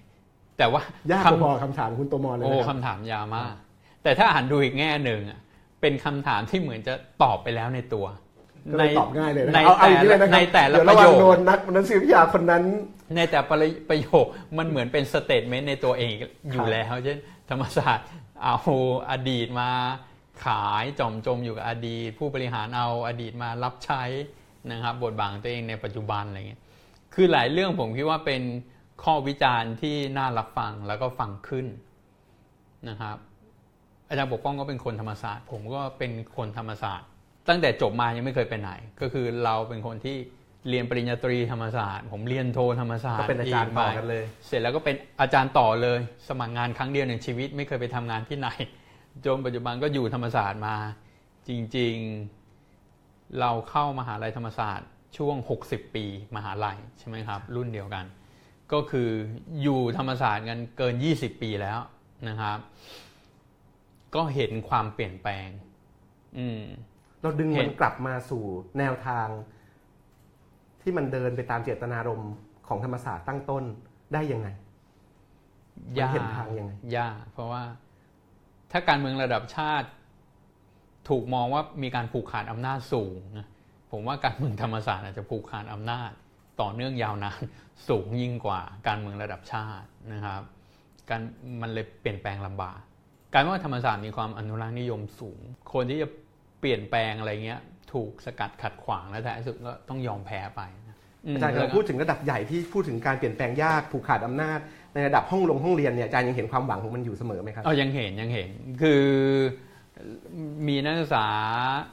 ที่เป็นความหวังเข้ามาเสมอในธรรมศาสตร์ครับนะครับ คือน่าเสียดายอย่างเดียวก็คือว่านับวันที่ผมว่าเกิดความเปลี่ยนแปลงคือสโลแกนอะมันห่างไกลจากความเป็นจริงมากขึ้นทุกที ไอ้สโลแกนที่บอกฉันรักธรรมศาสตร์เพราะธรรมศาสตร์สอนให้ฉันรักประชาชนของศรีบุรพาครับซึ่งท่านเขียนไว้ในบทความมองมทกด้วยแว่นขาวเนี่ยตอนนั้นตอนที่เขียนอะสโลแกนเนี้ยมันตรงกับความเป็นจริง ธรรมศาสตร์กำลังต่อสู้ในยุคนั้นอะ2490 กับระบอบเผด็จการนานวันเข้าไอ้สโลแกนเนี้ยมันมันเป็นแค่คำขวัญอืมมันเหมือนเป็นแบรนด์ เป็นโลโก้ โดยที่ไม่ได้ยุดโยงอะไรกับความเป็นจริงอีกต่อไป สิ่งที่มันเกิดขึ้นนักศึกษาหลายคนที่เข้ามาด้วยความฝันด้วยความที่ยังยึดติดกับแบรนด์และโลโก้ เหมือนเขาเป็นเด็ก ๆ แล้วเขาเห็นน่ะเห็นโลโก้นี้แล้วเขาก็รู้สึกว่าเฮ้ยมันเป็นอย่างนี้ใช่ไหมเราอยากเข้ามาเรียนที่นี่พอเข้ามาหลายคนก็มาเล่าให้ฟังว่าเขารู้สึกผิดหวังเออครับมันไม่ได้เป็นแบบที่เขาคิดอะไรอย่างเงี้ยครับ อืมผมชวนมาอ่านคำถามที่มี เพื่อนๆ พี่ๆ น้องๆ ถามกันอยู่นะครับ คุณสุจิตราพรนะครับ เลี้ยงลูกให้เป็น global citizen ทำประโยชน์ให้โลกอืมในประเทศอื่น ๆ จะง่ายกว่าการสร้างสำนึกรักบ้านเกิดไหมคะ จริงๆ ก็เป็นโจทย์การศึกษาที่เราคุยกันมาตลอดนะครับอืมจะทำคนให้เป็น global citizen ยังไงอืมนะครับอืมหลังจากกรณีไผ่แล้วแนวโน้มการบังคับใช้เอ่อกฎหมายมาตรา1นึจะเปลี่ยนแปลงไปหรือไม่นะครับ คุณทศพลนะครับถามมา คุณนพพนัทนะครับ ถามว่า อาจารย์คิดว่าทำอย่างไรให้สถาบันในระบอบประชาธิปไตย เช่นพรรคการเมือง หรือองค์กรปกครองส่วนท้องถิ่นเนี่ยมีความหลากหลาย และสะท้อนกลุ่มคนต่างๆ มากขึ้นกว่าที่เคยเป็นมาในสมัยก่อนยึดอำนาจนะครับ ขอบคุณอาจารย์ที่หยิบยกประเด็นเรื่อง 6 ตุลามาประกอบนะครับเอ่อคุณปลายฝนนะครับ อยากให้อาจารย์ช่วยอธิบายความหมายของแตงกวาในถุงโลตัส ที่แช่อยู่ในตู้เย็นในละครเรื่องไม่มีอะไรจะพูดหน่อยค่ะอืมขอถามความเห็นอาจารย์ประจักษ์นะครับ เรื่องรถเมย์แปะสติกเกอร์ที่กำลังทดลองให้บริการนะครับ อาจารย์คิดว่าคณะกรรมการปฏิรูปจะสามารถนำมาปฏิรูปประเทศได้จริงจังขนาดไหนนะครับ อยากทราบแนวคิดกลวิธีของการใช้สื่อเพื่อสร้างภาพลักษณ์ และอำนาจรัฐในยุคปัจจุบันนะครับ ประเทศเราจะไปถึงฉันทามติได้อย่างไร ในเมื่ออีกฝ่ายหนึ่งโดนอีกฝ่ายหนึ่งกดหัวอยู่ตลอดเวลาอืมอาจารย์คิดว่าทหารจะฟังอาจารย์รู้เรื่องไหมนะครับ เป็นยังไงบ้างครับอาจารย์โอ้โห feedback เหล่านี้คำถามมีอะไรดีที่อยากจะ response บ้างครับ ในช่วงคำถามดีๆสักมากห้านาทีสิบนาทีสุดท้ายนะครับอืมหืมเรื่องมีหลายเรื่องเลยนะครับเอ่อแต่ดูเหมือนหลายคนจะถามมาถึงเรื่องฉันทามติครับนะครับ คือเงื่อนไขสำคัญในการก่อร่างสร้างฉันธรรมติ คือพื้นที่ของสิทธิเสรีภาพ ถ้าไม่เริ่มต้นจากการเปิดให้มีพื้นที่ที่ทุกฝ่ายมาคุยกันได้ อย่างปลอดภัยและ แลกเปลี่ยนถกเถียงความคิดตัวเองอย่างเสรี มันก่อฉันธรรมติไม่ได้ครับท่ามกลางสังคมที่มันถูกกดให้เงียบฉันธรรมติ มันจะโผล่ได้ยังไงใช่ไหมครับ มันโผล่ไม่ได้อยู่แล้วดังนั้นก็คืออันนี้เป็นเงื่อนไขเบื้องต้นครับนะครับ ซึ่งมันมันเลยมองไม่เห็นว่ามันจะเกิดได้ยังไงตอนนี้ครับนะครับ อืมก็อันนั้นเป็นประเด็นหนึ่งแล้วมีประปเด็นฏิรูปสำเร็จไหมนะครับ คิดยังไงกับรถเมย์นะครับ ถามถึงละคร ไม่มีอะไรจะพูดผมไม่ทราบนะครับ เพราะว่าไม่มีโอกาสอืมได้ไปชมนะครับเผื่ออาจารย์มีอะไรจะรีสปอนส์อันนั้นยังไม่อยากเฉลยนะครับครับให้ภูมิกับและเอ่อนักแสดงเขาเป็นคนเฉลยเองดีกว่าครับเพราะจริงๆบทมันไม่การดัดแปลงไปจากบทดั้งครับเดิมเยอะนะครับเรื่องรถส่เมวนย์เรื่องรถเมย์ก็ก็เป็นการแก้ปัญหาแบบไทยๆนะครับ ซึ่งหลายส่วนอาจารย์ก็คงตอบในเชิงเป็นหลักการได้แก้บ้งปัญหาแบบไทยๆคือลูกหน้าปัดจมูกใช่ไหมครับทำเหมือนได้แก้ปัญหาแล้วได้ทำอะไรบางอย่างอะไรเงี้คยรับ คือสังคมไทยเวลาเกิดปัญหาก็ทำอะไรสองสามอย่างหนึ่งตั้งกรรมการขึ้นมาศึกษาใช่ไหมครับสองก็คือทำอะไรแบบผักชีโรยหน้านะครับมันก็มันก็สะท้อนความเป็นอาจารย์คิดว่าไทยๆสโลแกนแบบไหนเหมาะกับธรรมศาสตร์ในยุคปัจจุบัน ไม่ใช่อาจารย์บอกว่าฉันรักธรรมศาสตร์เพราะธรรมศาสตร์สอนให้ฉันรักประชาชนนี่เป็นสโลแกนในอดีต ที่ในวันนั้นอาจจะรักจริงแต่วันนี้นี่ก็ยังมีเครื่องหมายคำถาม และปัจจุบันเนี่ยสโลแกนแบบไหนที่เหมาะกับธรรมศาสตร์ในยุคปัจจุบันมีคุณเอ่อปรินทร์นะครับ ถามมา อืม ก็น่าจะเป็นว่า ฉันอยู่เป็น ฉันจึงดำรงอยู่ ฉันอยู่เป็น ฉันจึงดำรงอยู่นะครับอืมมาที่คำถามของอาจารย์ลลิตาหานวงศ์บ้างครับ อาจารย์ลลิตาหานวงศ์ที่คณะสังคมศาสตร์มหาลัยเกษตรเนี่ย ถามว่าช่วงนี้เราได้ยินคนไทยชอบพูดกันว่าอยากย้ายไปอยู่ประเทศอื่นแล้ว ถ้าอาจารย์ประจักษ์เลือกได้อยากไปอยู่ประเทศไหนทำไม มีประเทศไหนบ้างไหมที่ไม่อยากไปเลย ไม่คิดจะไปเลยประเทศไหนอยากไป จริงๆ ไม่เคยคิดอยากไปอยู่ประเทศไหนเลย ชอบไปเที่ยวแต่ถ้าไปอยู่ก็จริงไม่เคยคิดจริงจังยังไงก็อยู่เมืองไทยครับเพราะครอบครัวอยู่ที่นี่แม่อยู่ที่นี่ก็เอออยู่แล้วครับสบายสุดละอยากที่เดินเราทางไปดูที่ไหนไหมครับ ที่ไหนที่อยากไป เพราะอะไร แต่ถ้าสมมติอะสมมติไปทำงานถ้าจะต้องเลือกจริงสมมติถูกบีบให้ว่าอยู่ไม่ได้แล้ว เมืองไทยต้องไปทำงานอยู่ที่ไหนสักที่หนึ่งก็ยิคิดว่าญี่ปุ่นอืม เป็นประเทศที่มีโอกาสได้ไปหลายครั้งครับ แล้วก็รู้สึกมันเราเราเรารู้สึกสบายใจดีครับมันเป็นสังคมที่ถูกจริตกับตัวเองก็คือหนึ่งคุณภาพชีวิตดีสองก็คือผสานทั้งแบบโลกสมัยใหม่ เทคโนโลยีอะไรทุกอย่างความทันสมัยกับโลกวัฒนธรรมโลกโบราณอะไรเงี้ยเขาเก็บไว้แล้วแบบมีทั้งสองอย่าง สมมุติไปโตเกียวไปเกียวโตมันเห็นหมดชอบ แล้วก็ชอบความเงียบของสังคมญี่ปุ่น หลายคนรู้สึกอึดอัดแต่ผมชอบนะผมไม่มีปัญหาเวลาไปแล้วมันเออมันเงียบอะครับมันแบบเออแล้วก็ชอบวัฒนธรรมที่คนแบบเคารพกันให้เกียรติกันนะมันรู้สึกเฮ้ยไปอยู่แล้วแบบ เออรู้สึกเฮ้ยคนมันให้คุณค่ากับศักดิ์ศรีความเป็นมนุษย์มันครับเคารพกันเออรู้สึกว่าไปอยู่ได้ไปทำงานได้ครับ แต่ถ้าไม่อยากไปเลยเหรอโอ้มีหลายประเทศ อืมโซมาเลียเงี้ยคงไม่อยากไป อ่าอัฟกานิสถานตอนนี้ไม่อยากไปเบอร์กินาฟาโซอะไรพวกเนี้ยคงไม่ไปครับไม่ได้คิดแบบอยากจะไปแม้แต่ไปเที่ยวครับ แต่เกาหลีเหนือจริงๆเป็นประเทศที่อยากไป อยากไปดู เอออยากไปดูอะยังไม่เคยมีโอกาสได้ไปอะอยากเห็นอยากอยากเห็นจริง ๆ มันเป็น ต่อให้เขาจัดฉากอะให้ดูใช่ไหมมีคนบอกเราไม่ได้เห็นความจริงทั้งหมดหรอกเขาเขาให้เราไปดูแค่สิ่งที่เขาอยากให้ดู ก็ก็ยังอยากดูอยู่ดีครับ อยากไปอะครับ นพนัทถามว่าทำไม PO 320 เทอมที่แล้วเกรดโหดจัง ปกติให้เกรดโหดไหมปสอนหนังสือกติก็อยู่ในกลุ่ม ไม่ใช่กลุ่มอาจารย์ใจดีอะเอาอครับย่างนี้ ก็อยู่ในกลุ่มอาจารย์หัวกะโหลกที่ธรรมศาสตร์เขาจะจัดหัวกะโหลกครับหัวกะโหลกหนึ่งก็โหดน้อยหน่อย หัวกะโหลกห้าก็โหดสุดครับอืมนี่อยู่ประมาณเบอร์อะไรครับ ตอนนี้จากเทอมที่แล้วน่าจะขึ้นมาระดับสี่แล้วหัวกะโหลกสี่นะครับระดับ5นี่มีใครบ้าง